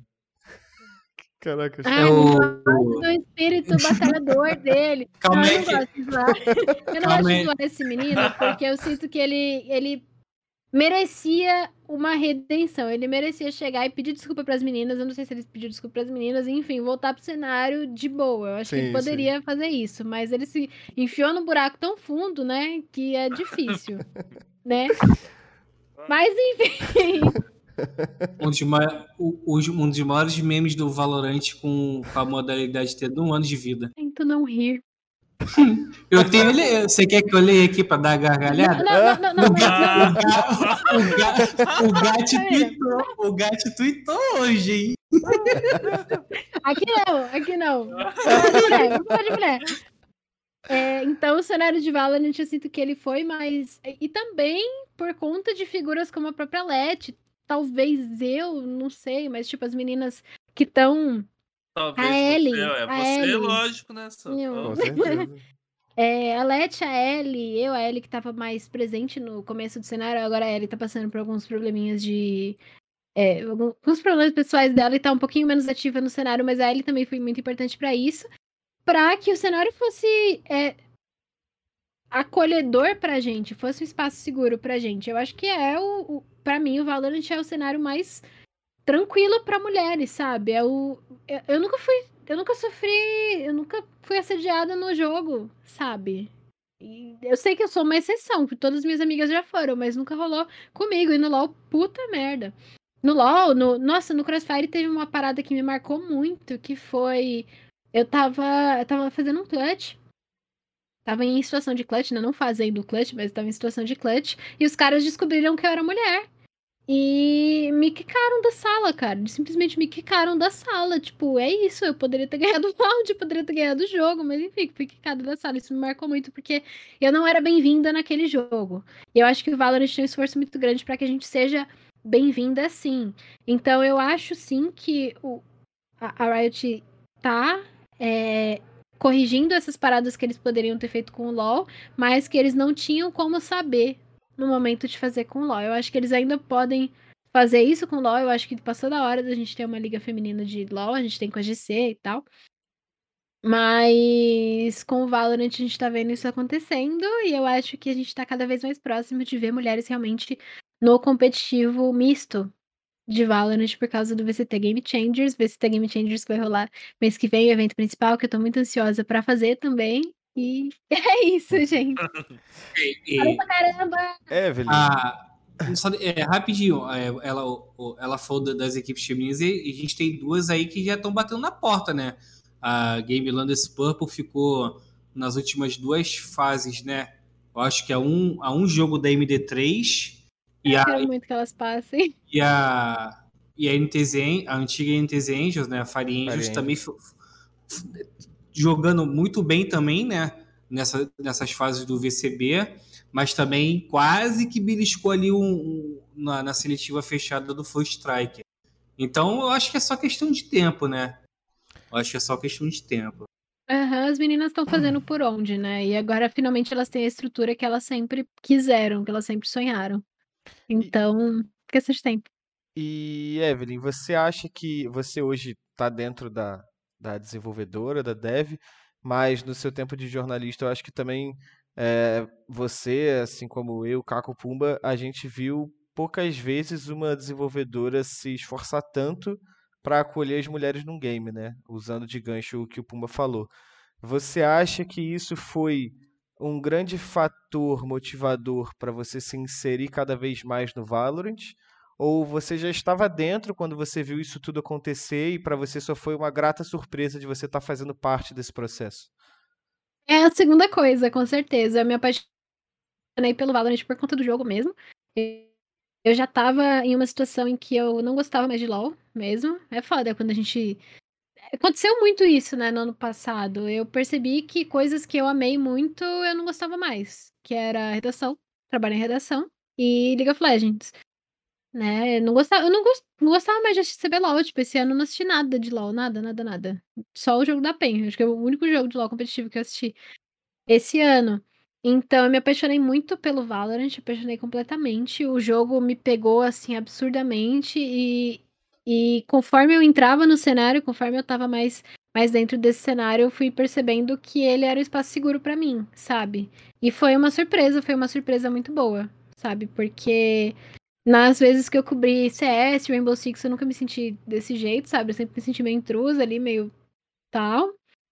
No LoL, eu conseguia me sentir segura, mas era porque eu tinha conquistado aquilo ao longo de anos, e isso é bizarro. Mas no Valorant, é, o Valorant é diferente, assim. É, é diferente. Evelyn, você falou aí que a Game Landers, e, na pergunta do Pumba, a Game Landers e, e a Fire elas estão muito próximas, né, de chegar nas etapas principais, né, de disputar o Challenges. É, falando tecnicamente, eu não sei se você chegou a acompanhar as partidas, mas o que você acha que faltou para essa equipe superar essa barreira? Cara, é, eu não acompanhei a fundo, assim, para ficar, para ficar de olho nisso. E eu não tenho conhecimento técnico, essa é a parada, assim, eu não, eu nunca tive o foco de ter conhecimento técnico do jogo. No Valorant eu tentei por um momento, né? Estudei muito, muito, muito no fim do ano passado, mas não é meu meu foco ter esse conhecimento técnico, né? Meu, meu foco é outro, minha parada é outra, então eu não sei. Eu sou a pessoa que faz essa pergunta para os outros também. então, assim, o que eu posso dizer por cima é que é tempo, realmente. É uma comissão. Uma coaching staff forte é uma parada que elas meio que já têm, né? É, entrosamento elas já têm, elas confiam muito umas nas outras. Jogadoras boas elas têm, não preciso nem falar. Então eu acho que assim, tempo para ajeitar essas paradinhas que eu não sei exatamente o que são, não consigo explicar exatamente o que são, mas é é basicamente isso, gente. E e também seguindo dentro do jogo, é, você acha que também conta para introduzir mais mulheres no cenário é, a quantidade de personagens femininos que tem dentro do jogo? Que eu acho que é a maior parte. Chega uma Astra que é uma puta personagem legal, por exemplo. Cara, eu acho que sim. Eu acho que sim. É que eu acho que hoje em dia a gente não tem mais um problema com falta de representatividade feminina em, nos principais jogos, né? Tipo, no CS talvez tenha, mas dane-se também no CS, você só vê a arma da pessoa, não, não importa nem um pouco. É, no Rainbow Six você tem muitas mulheres é, operadoras, né, que fala do, do Rainbow uhum, Six. Uhum. No Valorant você tem bastante. Você está vazando som aqui da minha família conversando. Tô não. É, no LoL tem muita, tem muita menina também, então, tipo, eu acho que sim, mas eu acho que os outros jogos, eles também não estão muito atrás disso, do, do Valorant, não. Mas tem essa, divers, essa diversidade, né, no Valorant, que eu acho muito legal. Você tem duas mulheres negras, você tem a, a Reina, que é latina, então, tipo, eu me vejo muito nela, tipo, a Reina até minha cor. Que né, não sou branca, não sou negra também, sou ali, tô, tô junto, com a, tô junto com, a, com a Reina ali. É, então, eu acho que essa diversidade talvez seja uma coisa, igual aquele, aquele tweet do, do Luiz, né, do Luiz Queiroga, que rolou todo aquele reboliço dele falar gosto de Valorant porque me vejo nesses personagens, né? Então talvez essa coisa da diversidade seja uma coisa mais é, mais acolhedora do que realmente ter mais mulheres. Porque mulheres a gente tá tendo, ainda bem, ainda bem que temos. É novo, mas temos agora. É, e o que você acha que é o principal fator para tanta mulher jogar Valorant? Que eu acho que se você for colocar, por exemplo, em streamers aqui, streamer mulher fazendo transmissão de Valorant, cresceu muito nos últimos tempos. A gente tem um consumo muito alto de mulheres que assistem também Valorant. É, o que você acha que o jogo tem que atrai tantas mulheres? Cara, eu acho que é porque é um jogo divertido, é um jogo super divertido. E é meio que isso, assim, você não quer continuar, você pode gostar do jogo quanto você gostar. Mas se o jogo te traz situações em que você não quer continuar jogando aquele jogo, tipo você ser assediado no voice chat, você ouvir merda no chat, você sofrer ameaça de estupro, sabe? Que eu já vi as meninas sofrendo no próprio League of Legends. Eu acho que. Ah, eu não quero ficar falando mal de outros jogos também, mas pra mim, tipo, a comunidade de. A comunidade de Dota e de Rainbow Six são muito pouco acolhedoras para mulheres, assim, muito, assim, é. Eu participei de alguns grupos e tal quando eu fazia matéria sobre esses jogos e é horrível, assim, é, é assustador o jeito que essas comunidades lidam com mulheres. Eu acho que quando você tem um espaço seguro para você jogar, você quer jogar aquilo, sabe? E você quer streamar aquilo também. A comunidade de Valorant, ela deixa passar muito pouco de, de machismo, sabe? Você até passa, até tem gente falando merda, mas a galera repreende na hora. Acho que essa é a grande diferença da comunidade do Valorant. A galera repreende na hora. Quando rolou aquela parada comigo, que eu até fiz uma thread esses dias do pessoal ficar me chipando com os jogadores que eu entrevisto, Gente, ser mulher no cenário de esportes é uma aventura. É, ainda rola, mas o pessoal repreende na hora. Isso é muito diferente, sabe? Isso é muito. É, é, muito bom. Você se sente protegida quando isso acontece. Então eu acho que é, é basicamente isso, assim. Rola merda também no Valorant, mas a galera repreende e não tem espaço para rolar essas Então eu acho que esse é o diferencial para as meninas continuarem jogando. E eu vou um pouquinho mais a fundo, Eve, sobre essa questão do, do incentivo às mulheres no, no Valorant. Você falou agora há pouquinho que você estava na dúvida se você era ou não um, um incentivo, né, para outras pessoas surgirem no Valorant e tal. Mas, assim como o Caco falou, também tenho certeza que é. é você, a Leti, é, a própria L, como você falou, e se a gente for para outras modalidades, você tem a Tal na, na XD, enfim, a gente vai muito longe aqui, né? Você acha que você e essas suas colegas de trabalho são sim de fato um, um grande fomentador para atrair cada vez mais mulher para o esporte eletrônico? Como você falou lá no comecinho, é, a mulher não ficar designada a gostar de uma coisa e não de outra, porque está se vendo mais no esporte eletrônico. Como é que você enxerga isso e se você já se enxerga fazendo parte desse processo também? Cara, eu acho que me enxergar isso é muito doido, porque eu acho que eu consigo me enxergar nesse momento, porque chega muita mensagem de amor pra mim sobre isso, sabe? Chega muita menina falando que ama me ver nas transmissões, que ama minhas entrevistas, que ama o jeito que eu conduzo, sabe? Não necessariamente só eu estar tá lá, mas o, o trabalho que eu faço, pessoal, é, fala muito e eu fico muito feliz, assim, eu me sinto muito muito feliz de estar tá representando essas meninas, sabe? Eu não acredito porque eu é, inventei isso, mas porque me falam, uhum. sabe? Então eu poderia não acreditar, mas vem me. E, e, assim, essas mulheres, elas me representavam, né? A própria Dani, enfim, outras meninas que eu via quando eu tava começando nos esportes, eu nunca cheguei na DM delas para falar isso. Então, se tem pessoas que chegam, imagina quantas tem que não chegam, sabe? Sim, sim. Isso me deixa, me deixa muito, muito feliz, assim. E eu não sei se a gente vai realmente atrair novas meninas para gostarem dos jogos ou dos campeonatos, mas eu acho que as meninas que curtem o, os games, elas têm um incentivo assim para assistir os esportes por a gente estar tá lá. E, e, vão ter cada vez mais quando as meninas chegarem no, no VCT. Com porque certeza. assim como eu não me sinto bem-vinda quando eu assisto um campeonato e não tem nenhuma mulher lá, jogando. Agora no casting, eu acho que assim, você tem que ter um atestado de escroto pra você não ter uma mulher no casting, porque tem muita mulher caster, cara, muita mulher caster. É, mas é, assim como você, assim como eu não me sinto, não me sinto acolhida quando eu, eu vejo isso, eu me sinto acolhida quando eu vejo outra mulher. Quando eu me vejo nisso, né?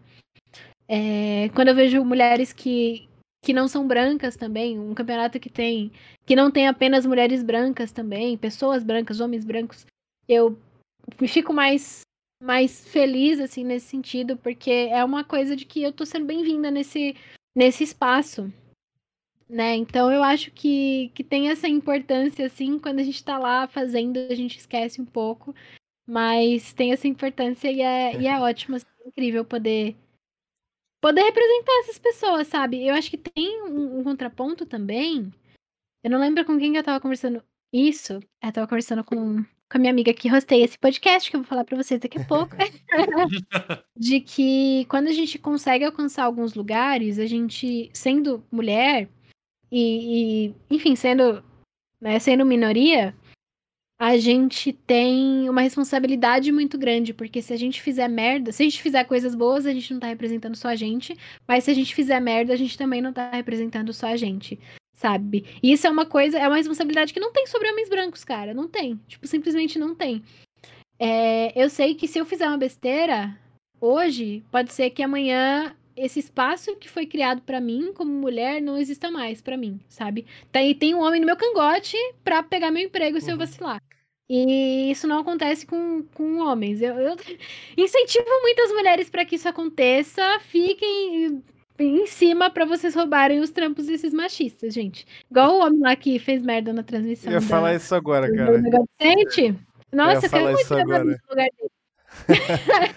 eu ia falar isso agora. Talvez ah, tivesse, talvez não, né? Com certeza a gente não passaria por uma situação daquela ali. E, enfim, uh, ainda a gente falando, ah, gente, nada demais, foi uma piada. Putz, cara, tá de sacanagem. É, Porra. Nossa, eu foi... chorei de raiva nesse dia, gente. Tá de sacanagem. De raiva, Aquilo ali foi ridículo. É. Ridículo. É. A gente tava na redação, foi uma sexta-feira, eu acho, tipo. É, é, aí a gente pensando, tipo assim, pô, sexta-feira, sextou, tranquilo. A gente trabalhando, né? Eu tava com o Pumba né, trabalhando é, também. Era o meu jogo, pô. Eu tava fazendo era o jogo do Pumba. E aí entrou, entrou outro menino da redação no Voice, eu não tava acompanhando o jogo. Aí mandou o clipe da parada, eu falei, pô, não acredito, cara. Tipo assim, eu simplesmente não acredito. Foi um negócio gratuito e.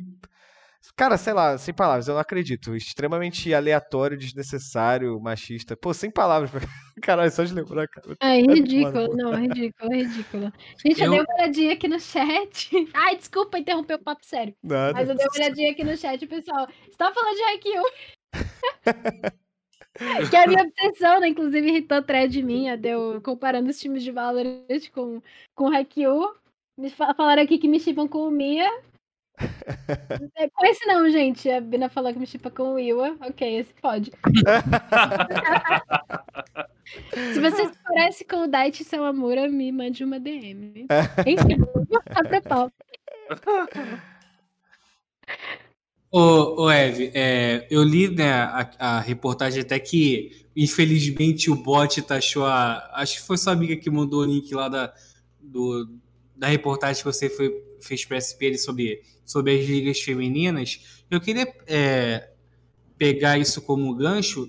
Como é que você enxerga o futuro do cenário feminino?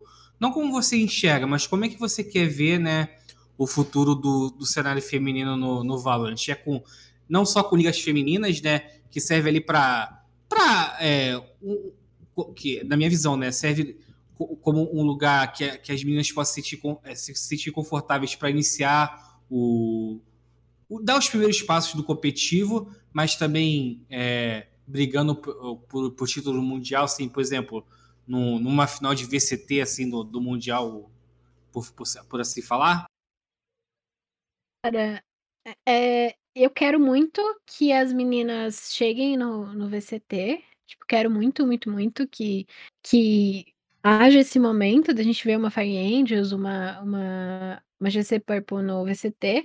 Mas eu quero muito também que o cenário feminino seja um cenário forte por si só, sabe? Eu acho que a gente tá com, com um começo muito legal com o protocolo Gênesis e com o Game Changers. A gente É, a gente tá criando rivalidades, a gente tá criando personagens, a gente tá criando figuras, todas essas coisas legais que a gente precisa realmente para que um, um cenário é, seja forte por si só.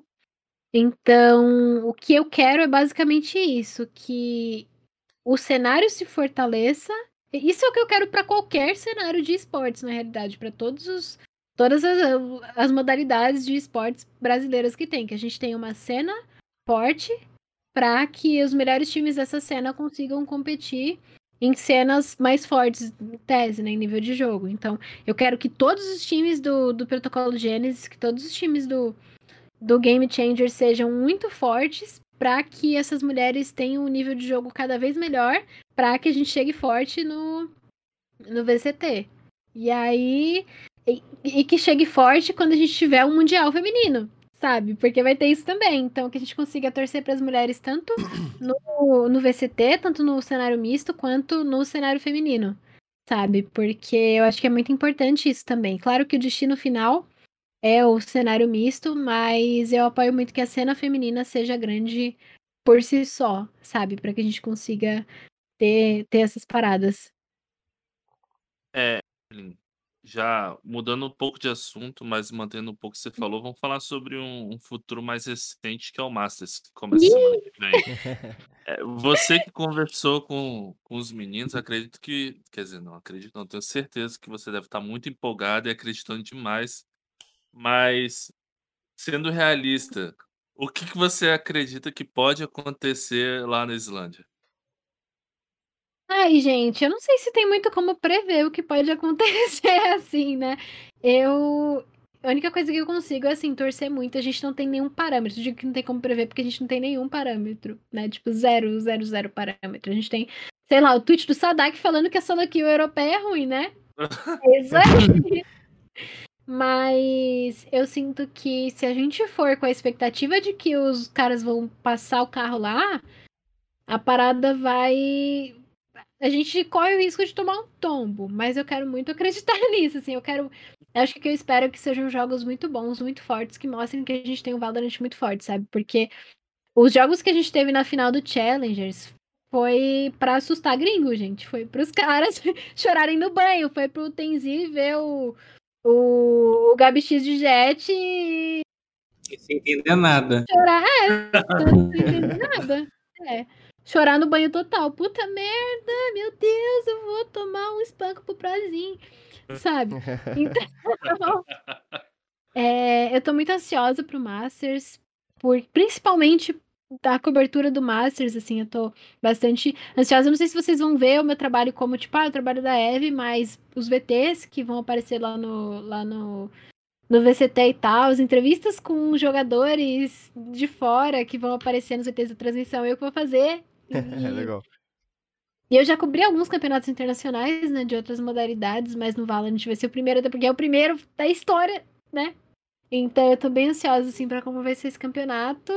E eu tô preocupada, porque eu fico chorando com o brasileiro no campeonato internacional, gente. Como eu vou como pra, quem, pra quem veio do LoL ainda, tá traumatizada com o brasileiro campeonato internacional. Ah, não fala. Gente, se tá perdendo, eu fico suave. Se tá ganhando, eu começo a chorar. Com a PEN, nossa senhora, aquele jogo contra a Mad Lions, eu falei, gente, eles vão ganhar, eles vão ganhar. Nossa, engasguei chorando. Imagina, imagina, o, o, o... A Vikings começa lá batendo no, nos caras, eu vou estar tá como pra entrevistar os moleques depois? Não, mas se toma um comeback de 11 a 1, eles não precisam voltar pro Brasil, eles podem ficar por lá mesmo. É, isso. a paz acabou. Acabou a paz. No primeiro campeonato, acabou a paz. Acabou, acabou sossego. Vai ter, vai ter pitch lá na, no muro da. É, salário em dia, porrada em Diretoria Jim Carrey. Diretoria Jim Carrey. Vou cobrar, vou cobrar o Kaique e João Pedro. É, deixa, deixa eu te perguntar, dentro ainda do Masters, mas também puxando um pouco o seu trabalho.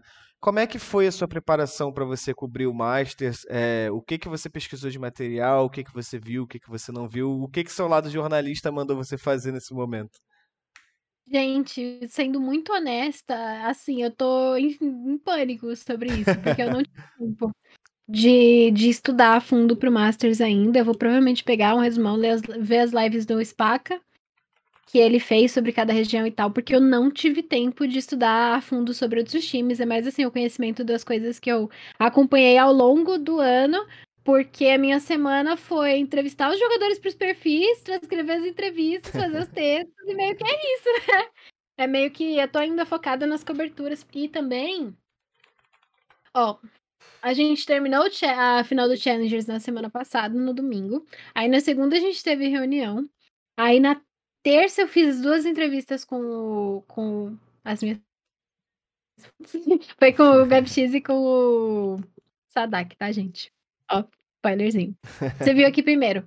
Aí na quarta-feira eu tive entrevistas para os VTs com a Vikings. Aí na quinta-feira, não sei o que eu tava fazendo, mas eu tava fazendo alguma coisa também nesse sentido. Sexta-feira eu já tinha começado a transcrever. Hoje estou transcrevendo. Fim de semana eu fiquei fazendo coisa disso também. Então, assim, gente, não tive tempo ainda de estudar as paradas, ainda tô no foco da, da cobertura, mas vou dar uma, dar uma olhada nas lives do Spaca e tal, para eu ficar de olho no que. numa parte mais analítica do que os times vão mostrar, né? Que eu acho que é, é importante também pra gente fazer essa cobertura. Ô, ô Eve, é, eu tive a oportunidade né, de, de ver você a, é, de ver você trabalhando, né? num torneio internacional de Rainbow Six quando você ainda estava no mais, que foi. Dois, dois torneios que a gente cobriu juntos. Lá na Pro League, a gente cobriu a Blast. A e, Blast. A, e a Blast junto, né? Aí, é, eu queria saber de você, né, como é que está sendo para você poder, né, também acompanhar um torneio internacional no Valorant, sendo que eu, é, eu vou, vou ser um pouco chato, como eu fui no Spike Plant, esse não é o primeiro torneio internacional com esse primeiro internacional com todas as regiões, mas não é o primeiro internacional. Desculpa ser chato, você sabe como é que eu sou, né? A sou um pouco chato. Não, teve Ignition Series com a, com a Ásia e o próprio EMEA é internacional. Ah, é verdade, é verdade. Tinha esquecido disso. Mas, é, pulando Pumba essa parte mesmo. chata do Pumba, Pumba pulando essa parte chata, essa chata do Pumba, eu quero saber como é que tá, como é que vai ser, como é que você tá sendo na sua cabeça assim, caramba, é, o Valorant é, é, mais uma é mais uma modalidade que eu tô tendo a oportunidade de, de é, cobrir um, um, evento internacional, sendo que agora tem um pouco mais de importância, né? Não só porque você trabalha com isso diretamente na Riot, mas também por ser o primeiro entre todas as regiões. Como que tá sendo isso para você? Cara, acho que o primeiro pensamento, assim, quando eu olho isso, tipo, pô, cobriu a Pro League de Rainbow Six, que foi esse mundial incrível, cobri a Blast Pro Series de, de CS com times internacionais. Agora eu vou cobrir o, o Masters de, de Valorant. É caramba, currículo da mãe tá chatinho, hein? o portfólio ah, lá de trás tá feito, né, Evelyn? O portfólio tá feito. Fala dela. Mas, assim, eu fico muito feliz, assim, eu fico muito animada mesmo com a possibilidade dessa cobertura, mas eu confesso que eu fico triste porque eu queria estar lá, né? Fico o Bolsonaro filho de uma puta, porque era pra eu estar lá na Islândia, era pra eu estar lá na Islândia com os meninos e tal. E, e eu sinto muita falta, gente, eu sinto muita falta de, de presencial. O Pumba sabe do quanto eu sou uma pessoa que, que preza essa, essa parada física, esse cara a cara, sabe? Então eu queria muito estar tá lá, eu queria muito participar dessa parada com os meninos. É, o First Strike foi o melhor campeonato, assim, da minha vida, de longe, assim, foi uma das melhores coisas que eu já vivi. Acho que trabalhando foi a melhor coisa, assim, que eu já, que eu já vivi. E, e eu quero muito sentir isso de novo, sabe? Então, tipo, eu fico muito animada para cobrir o Masters, vai ser sensacional. Mas eu fico mais animada para a possibilidade aí da gente ir para um Masters de Berlim ou para um Champions presencialmente, sabe? Porque eu sinto muita falta disso. Eu queria muito, assim, meu microfoninho pro Tenzi, sabe? Tipo, screen, sabe? Visualmente, falar. Desculpa te cortar, Evelyn, desculpa mesmo te cortar, é, mas é, aproveitando o hype, assim, você teve a oportunidade também de ver vários torneios acontecendo no, no no Brasil, né? E a Riot ela já colocou o Brasil, né, como uma das principais regiões do Valorant. É, você sonha é, em poder é, acompanhar de perto um torneio aqui? Você já pensou nisso? Já sonhou com isso? É, de, por exemplo, ver o, aproveitar que você falou do Tenzi, né? ver a torcida falou, o Tenzi vai morrer, uh, vai morrer pra ele, assim, foi por isso? Ou não? Nossa, Pumba, demais, demais, demais. Eu acho que eu tô no momento também, nessa coisa da, da pandemia, em que eu, pra esquecer que a gente tá passando por esse momento horrível da história, eu meio que internalizei na minha cabeça que a gente nunca vai sair disso, sabe? E eu tô meio sem conseguir. Eu não quero ficar sonhando com coisas que a gente não tem perspectiva de quando a gente vai ter, sabe? Mas quando eu paro pra pensar, eu fico emocionada, assim, real, porque. Cara, você tava lá comigo quando a gente tava na Pro League de Rainbow Six. E eram 15 mil pessoas naquela arena gigantesca e tava tendo uma final entre a FaZe e a G2. E aquilo foi uma das melhores coisas que eu já senti na minha vida. Era uma torcida completamente brasileira ali, o pessoal tava gritando FaZe, FaZe, gritando Brasil, gritando o nome dos jogadores e, e é o tipo de sensação quando você é apaixonado por, por esporte em geral, né? Porque eu também gosto muito de futebol e quando eu tô na arena, quando eu estava na arena vendo meu time jogar, essa é esse sentimento também. Mas quando você gosta de esporte eletrônico, assim, é uma parada que não, não existe, cara, aquilo, sabe? De você estar tá no meio daquilo, no meio daquela energia toda. E, e eu fico sonhando, sim, eu fico. eu acho que vai ser maravilhoso quando a gente puder ter isso, quando a gente puder ter um evento no Brasil. Quem sabe um título brasileiro aqui no. aqui no Brasil, que o pessoal do, do CS não conseguiu, né? Talvez por conta da. Não, não, nem por conta da pandemia, porque o pessoal tá. Não, a Fúria poderia ó, ter ganhado um Major no Brasil. Né? E aí o Bolsonaro. É, se tivesse tido, seria, seria um sonho. Da gente, mas. Ai, gente. Então eu sonho muito. Sonho muito, de verdade. E, e vai ser. E, e quando rolar isso, se rolar isso, eu quero ficar muito tempo no Valorant, eu quero ficar muito tempo na Riot tal. Então eu fico pensando, cara, fazer isso como caster. Sabe, é mais do que eu tá no meio da torcida, igual eu tava quando eu era imprensa. É eu tá no palco conversando com o jogador e pegando a primeira emoção dele, chorando ali junto com ele, ouvindo a torcida ver a gente, sabe? Então é uma coisa que acelera muito meu coraçãozinho, assim, de pensar. E eu, Evelyn, é, só pra gente finalizar essa parte do Masters, assim, você falou, você falou de Berlim, né? já tem, não sei se você pode comentar sobre isso, mas já tem alguma uma perspectiva assim do, do próximo Masters, de se é, existe a possibilidade de você você ir, você sonha com isso também ou não? É, gente, eu sonho, os outros casters sonham, a produção sonha. Sonhamos, mas eu acho que depende de bastante coisa que não tá no nosso controle, né? Então, assim, não sei, não sei se iremos, eu acho que não, eu acho que não vai rolar ainda da gente conseguir ir. O que eu tô sonhando é o Champions, mas talvez nem isso role, né? Porque aí a gente depende de coisas que, que não estão realmente no nosso controle, né? Que é a questão da, da pandemia dar uma Sim. apertada no Brasil e tal, e é difícil. Mas eu queria tanto, queria tanto. Eu não viajei pra fora, né, gente? Então, queria. É... Ô, Evelyn, acho que para fechar da minha parte, tem uma pergunta pouco curiosa e um pouco capciosa para você. É, você estava falando que você quer ficar muito tempo no Valorant e, e trabalhando muito tempo na Riot, fazendo isso que você gosta, mas se surgir uma oferta de outro lugar, uma oferta boa, por exemplo, o Wide Rift, acho que tem um puta potencial para ser um grande esporte eletrônico, se mobile, trazer o League of Legends para o celular. Você se tentaria aí? Não. Honestamente, não, assim.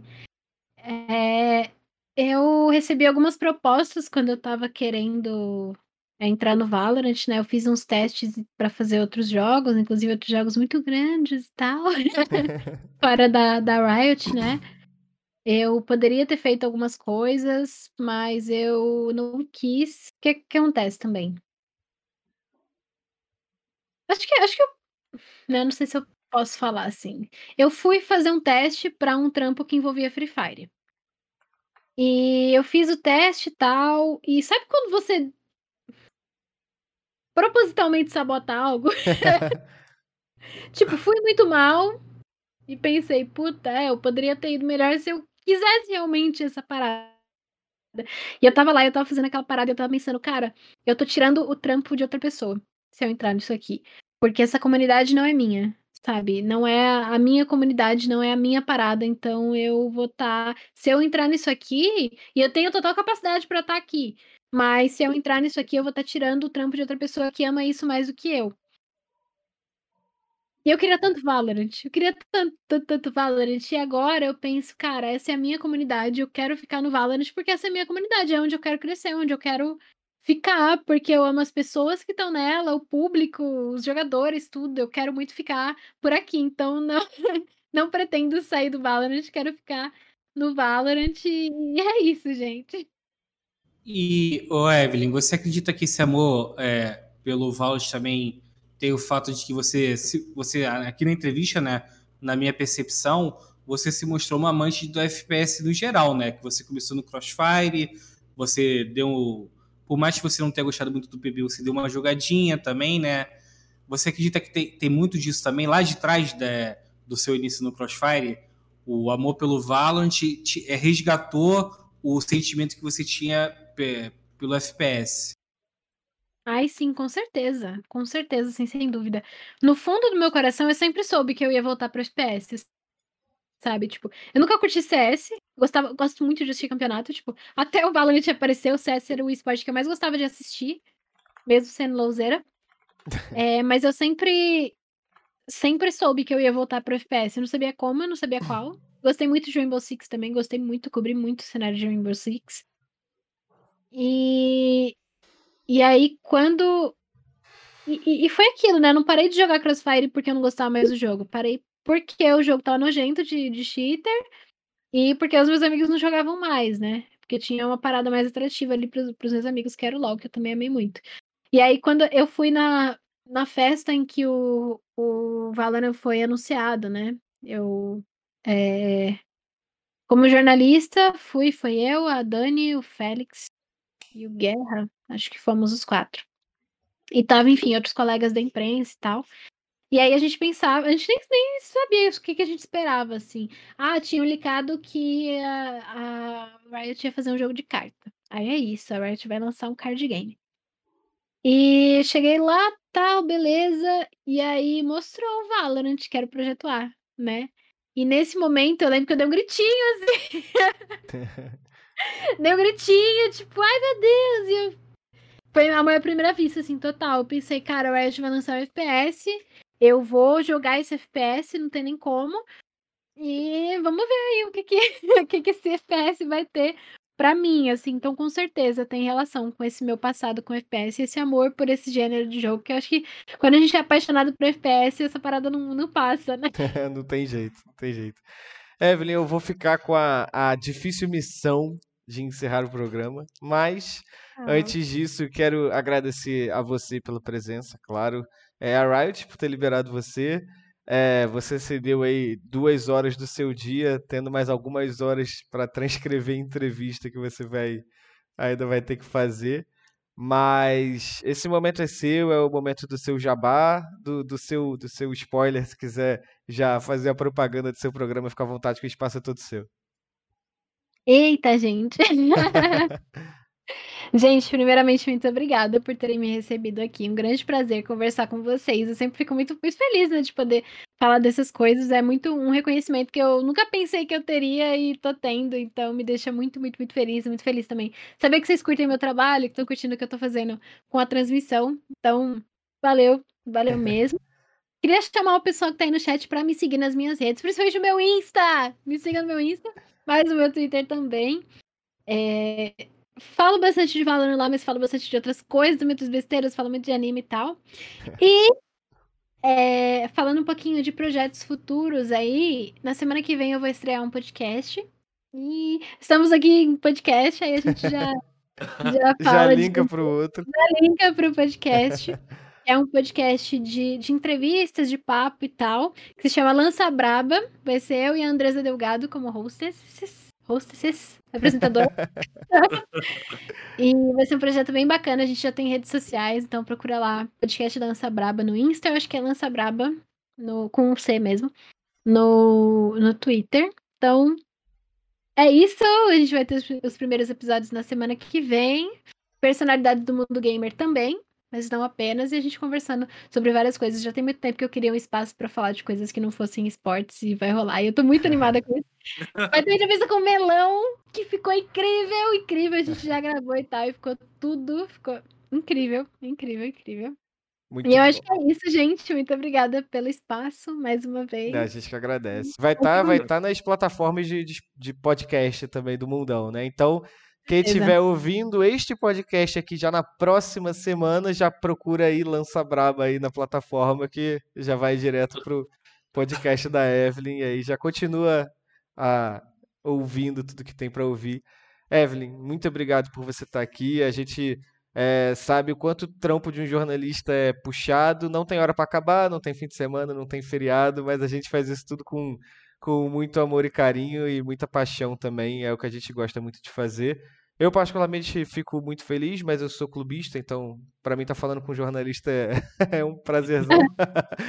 então, agradeço. Se você que está ouvindo a gente gostou do que você ouviu, então você sabe que a gente está nas principais plataformas de podcast, assim como a da Evelyn vai estar também daqui a pouquinho. E se você quer reassistir algum trecho especial, esse cara que está aqui ó, em cima de mim, o Pumba, ele é o responsável por fazer os cortes, separar os melhores momentos. A gente fala que é Pick Flow, né? A gente tem os cortes lá da, da, da Evelyn falando coisas legais e a gente falando um monte de abobrinha em cima dela aqui, mas ela. Da providenciei o corte de eu falando mal dos jornalistas. É verdade. Ah, pode ter certeza, pode ter certeza. Falando mal, jornalistas. então a gente tá lá no YouTube barra Gamers Club Media TV. Se você gosta de FPS, assim como a Evelyn, a gente também tem lá os cortes de CS, você vai encontrar tudo lá também. Então, muito obrigado, boa noite pra vocês e claro, meus companheiros, meus amigos aqui, Pumbinha, muito obrigado pela sua companhia, Pumba. Muito obrigado, Carbo, por é, ser mais uma vez o maestro aqui do, do Spike Site, né? Evelyn, de coração, muito obrigado por, por você ter aceitado esse convite. Você sabe o quanto é, eu admiro o seu trabalho. Eu até estava falando com o Carbo antes de você entrar, né? Que assim, eu sou um cara que, por mais que eu não tenha a formação de jornalista, né? Eu aprendi não só eu, não, eu aprendi não só fazendo, mas como também lendo. E eu sou tricolor, né? E assim, eu tenho, a- eu tenho o prazer de falar né, que eu pude ler muitas crônicas, né, e outros textos do, do Nelson Rodrigues, né? E porra, para mim ele é uma, ele é uma inspiração, assim, é, não só de contar história, mas de pessoas, mas do geral do, do futebol. E para mim você é tão importante não pro esporte eletrônico como ele, né? Caraca, Não, não, tô falando sério, pô. Eu, ah, cara. teve Sem, o- sem pressão, Evelyn, sem pressão. sem É, pressão. eu, você já teve, você teve aí o, o- mais recentemente, né? O perfil do Niang para ESPN, teve o perfil do Xande. Você, pô, eu acho que nem pessoa, e olha que eu trabalho com pessoas com CS, né? Eu acho que nem pessoas que trabalham com CS há mais de 10 anos ti- ti- é, teriam a capacidade de fazer um perfil como você fez, conhecendo o Xande assim. Não, eu sei que você conhece o Xande há mais de, de acompanhar mais tempo, mas do Valorant um ano. Então, para mim, o seu trabalho como não é perfiladora, né, mas é, você com seus perfis, né, é tão importante como o Nelson Rodrigues foi pro futebol. Espero que você continue nessa trajetória. Muito obrigado mesmo. Obrigado a Riot e a, e a GC por ceder esse espaço É aí. isso, Evelyn, ouso dizer que o maior elogio que eu já ouvi alguém fazer para um jornalista. Não, pô, eu sou sincero. Ouso dizer, Ela não, sabe- mano, não é deboche, é Ela sério. sabe- é sério. Ela, ela sabe que ela sabe que isso aqui é um, ela me conhece, pô, ela sabe que é um elogio sincero, porque Sem Não, pressão, ela sabe Evelyn. que quando é pra meter pau, eu meto pau, mas quando é pra elogiar, eu elogio, Sim. pô. Ela Cara, sabe. teve uma parada, tipo, na, na faculdade. é, teve uma vez que eu fui pra faculdade e eu tava com o livro da Eliane Brum, O Olho da Rua. Muito bom. E um professor meu deu uma desdenhada assim e tal. Eu acho que foi. Aí ele falou que tinha uma professora na mesma faculdade que ela chamava Eliane Brum de diva. Tipo, ela endeusava Eliane Brum e tal. E que esse professor ele não gostava disso, porque cria nos, nos, nos estudantes uma parada de tipo. é, Quero ser o próximo Caco Barcelos, quero ser a Uhum, próxima Eliane Brum. E que ele não queria isso da gente, ele queria que a gente fosse Originalidade, né? Assim, que ah, o primeiro não sei quem, e ele falou, eu quero que você seja a primeira Evelyn, sabe? E eu fico muito assim, tipo, é, caramba, é isso, sou a Evelyn Marcos dos esportes. Mas é isso. Tem, eh, antes de, de, encerrar com o Caco, né, até para contextualizar, eu trabalho com o Pumba, somos jornalistas, tem que contextualizar, não tem jeito. Eliane Brum, cara, é, é um dos melhores livros de é, autores de jornalismo literário que eu já li na minha vida, assim. É, as histórias Uma das que ela melhores conta. Repórteres é. Já pisou assim. Não, e, e a forma como ela conta texto é muito diferente da forma que a gente conta texto, principalmente eu, porque eu trabalho muito com hard news, então é, fica muito difícil tentar fazer alguma coisa próxima ao que ela faz. Mas para quem está escutando a gente, é jornalista e quer conhecer um pouco mais sobre o jornalismo literário, além de ler os textos da Evelyn, lê também os textos da Eliane Brum, que são fantásticos, aulas de jornalismo aí. Mas enfim, sem mais delongas. Veio a reportagem A Casa de Velhos da Eliane. ah, que ela foi no asilo. Excelente, excelente. Esse livro dela, O Olho da Rua, eu acho que ele é impecável do começo ao fim. Ah, a gente pode fazer um podcast desse livro depois que eu tô falando ele. Só os nerds de jornalismo. Não tem jeito. Mas, enfim, a gente, jornalistas com talento de ser prolixo, como só nós somos. Então, Caco, antes que eu esqueça de você, boa noite, Caco. Boa noite, Carbone, boa noite, Pumba. Queria agradecer imensamente a Evelyn. Acho que quando eu e o Pumba estava discutindo assim, pô, quem que nós vamos chamar? Eu falei, chama a Evelyn, pô certeza, ela é jornalista, tem história para contar e eu acho que não me arrependo nem um pouco de ter falado o nome dela porque eu sabia que o papo ia ser sensacional como foi, entendeu? Eu acho que eu saio mais feliz de hoje, vou dormir feliz porque é uma pessoa, ela é uma pessoa super explosiva, muito alegre. É possível não ficar alegre junto, entendeu? Irradia, irradia, pô. É, não tem como. Você Pau no sente... cu de quem falou que ela passava uma energia ruim lá no estágio. É. Eu passava, eu passava, achava que eu fazia, agora eu passo, né?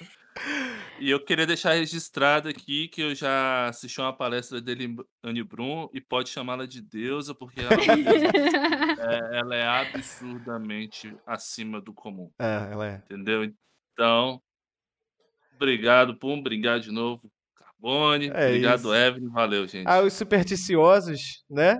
O programa número 7 foi aí com quatro jornalistas falando sobre esporte eletrônico e Eliane Brum, né? A quem diga que vai ser coincidência, né? Não tem jeito. Gente, só para fechar aqui também, eu gostei disso que, que o Caco falou, de que é, eu, eu irradio essa coisa, eu fiquei feliz, porque quando eu tava para sair da SPN, eu, é, eu passei por um período muito sofrido, assim, muito dolorido, de eu entender o que era aquilo que eu queria fazer, né? E o Guerra, que é que foi o nosso chefe lá na ESPN, eu fui conversar com ele para falar que eu queria sair da ESPN para me tornar apresentadora, para me tornar caster. E ele disse: é, Eve, quando você entrou aqui, eu sentia você brilhando. E eu não sinto mais isso. Então vai para onde você consiga brilhar e mostrar esse brilho.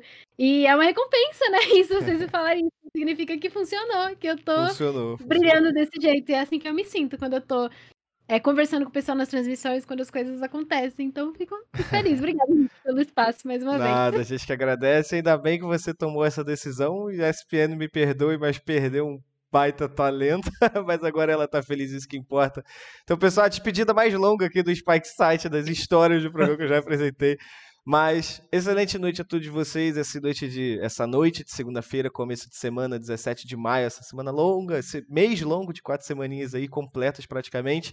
Então, se cuidem, é, se previnam de absolutamente tudo que daqui a pouco esse período conturbado vai passar, por favor, porque queremos eventos presenciais, queremos vacinas, queremos torcer em estádios lotados. Então, excelente noite a todos vocês, Evelyn, Pumba, Caco. Riot, pessoal que assistiu a gente, pessoal que está ouvindo a gente agora. Até breve e tchau, tchau.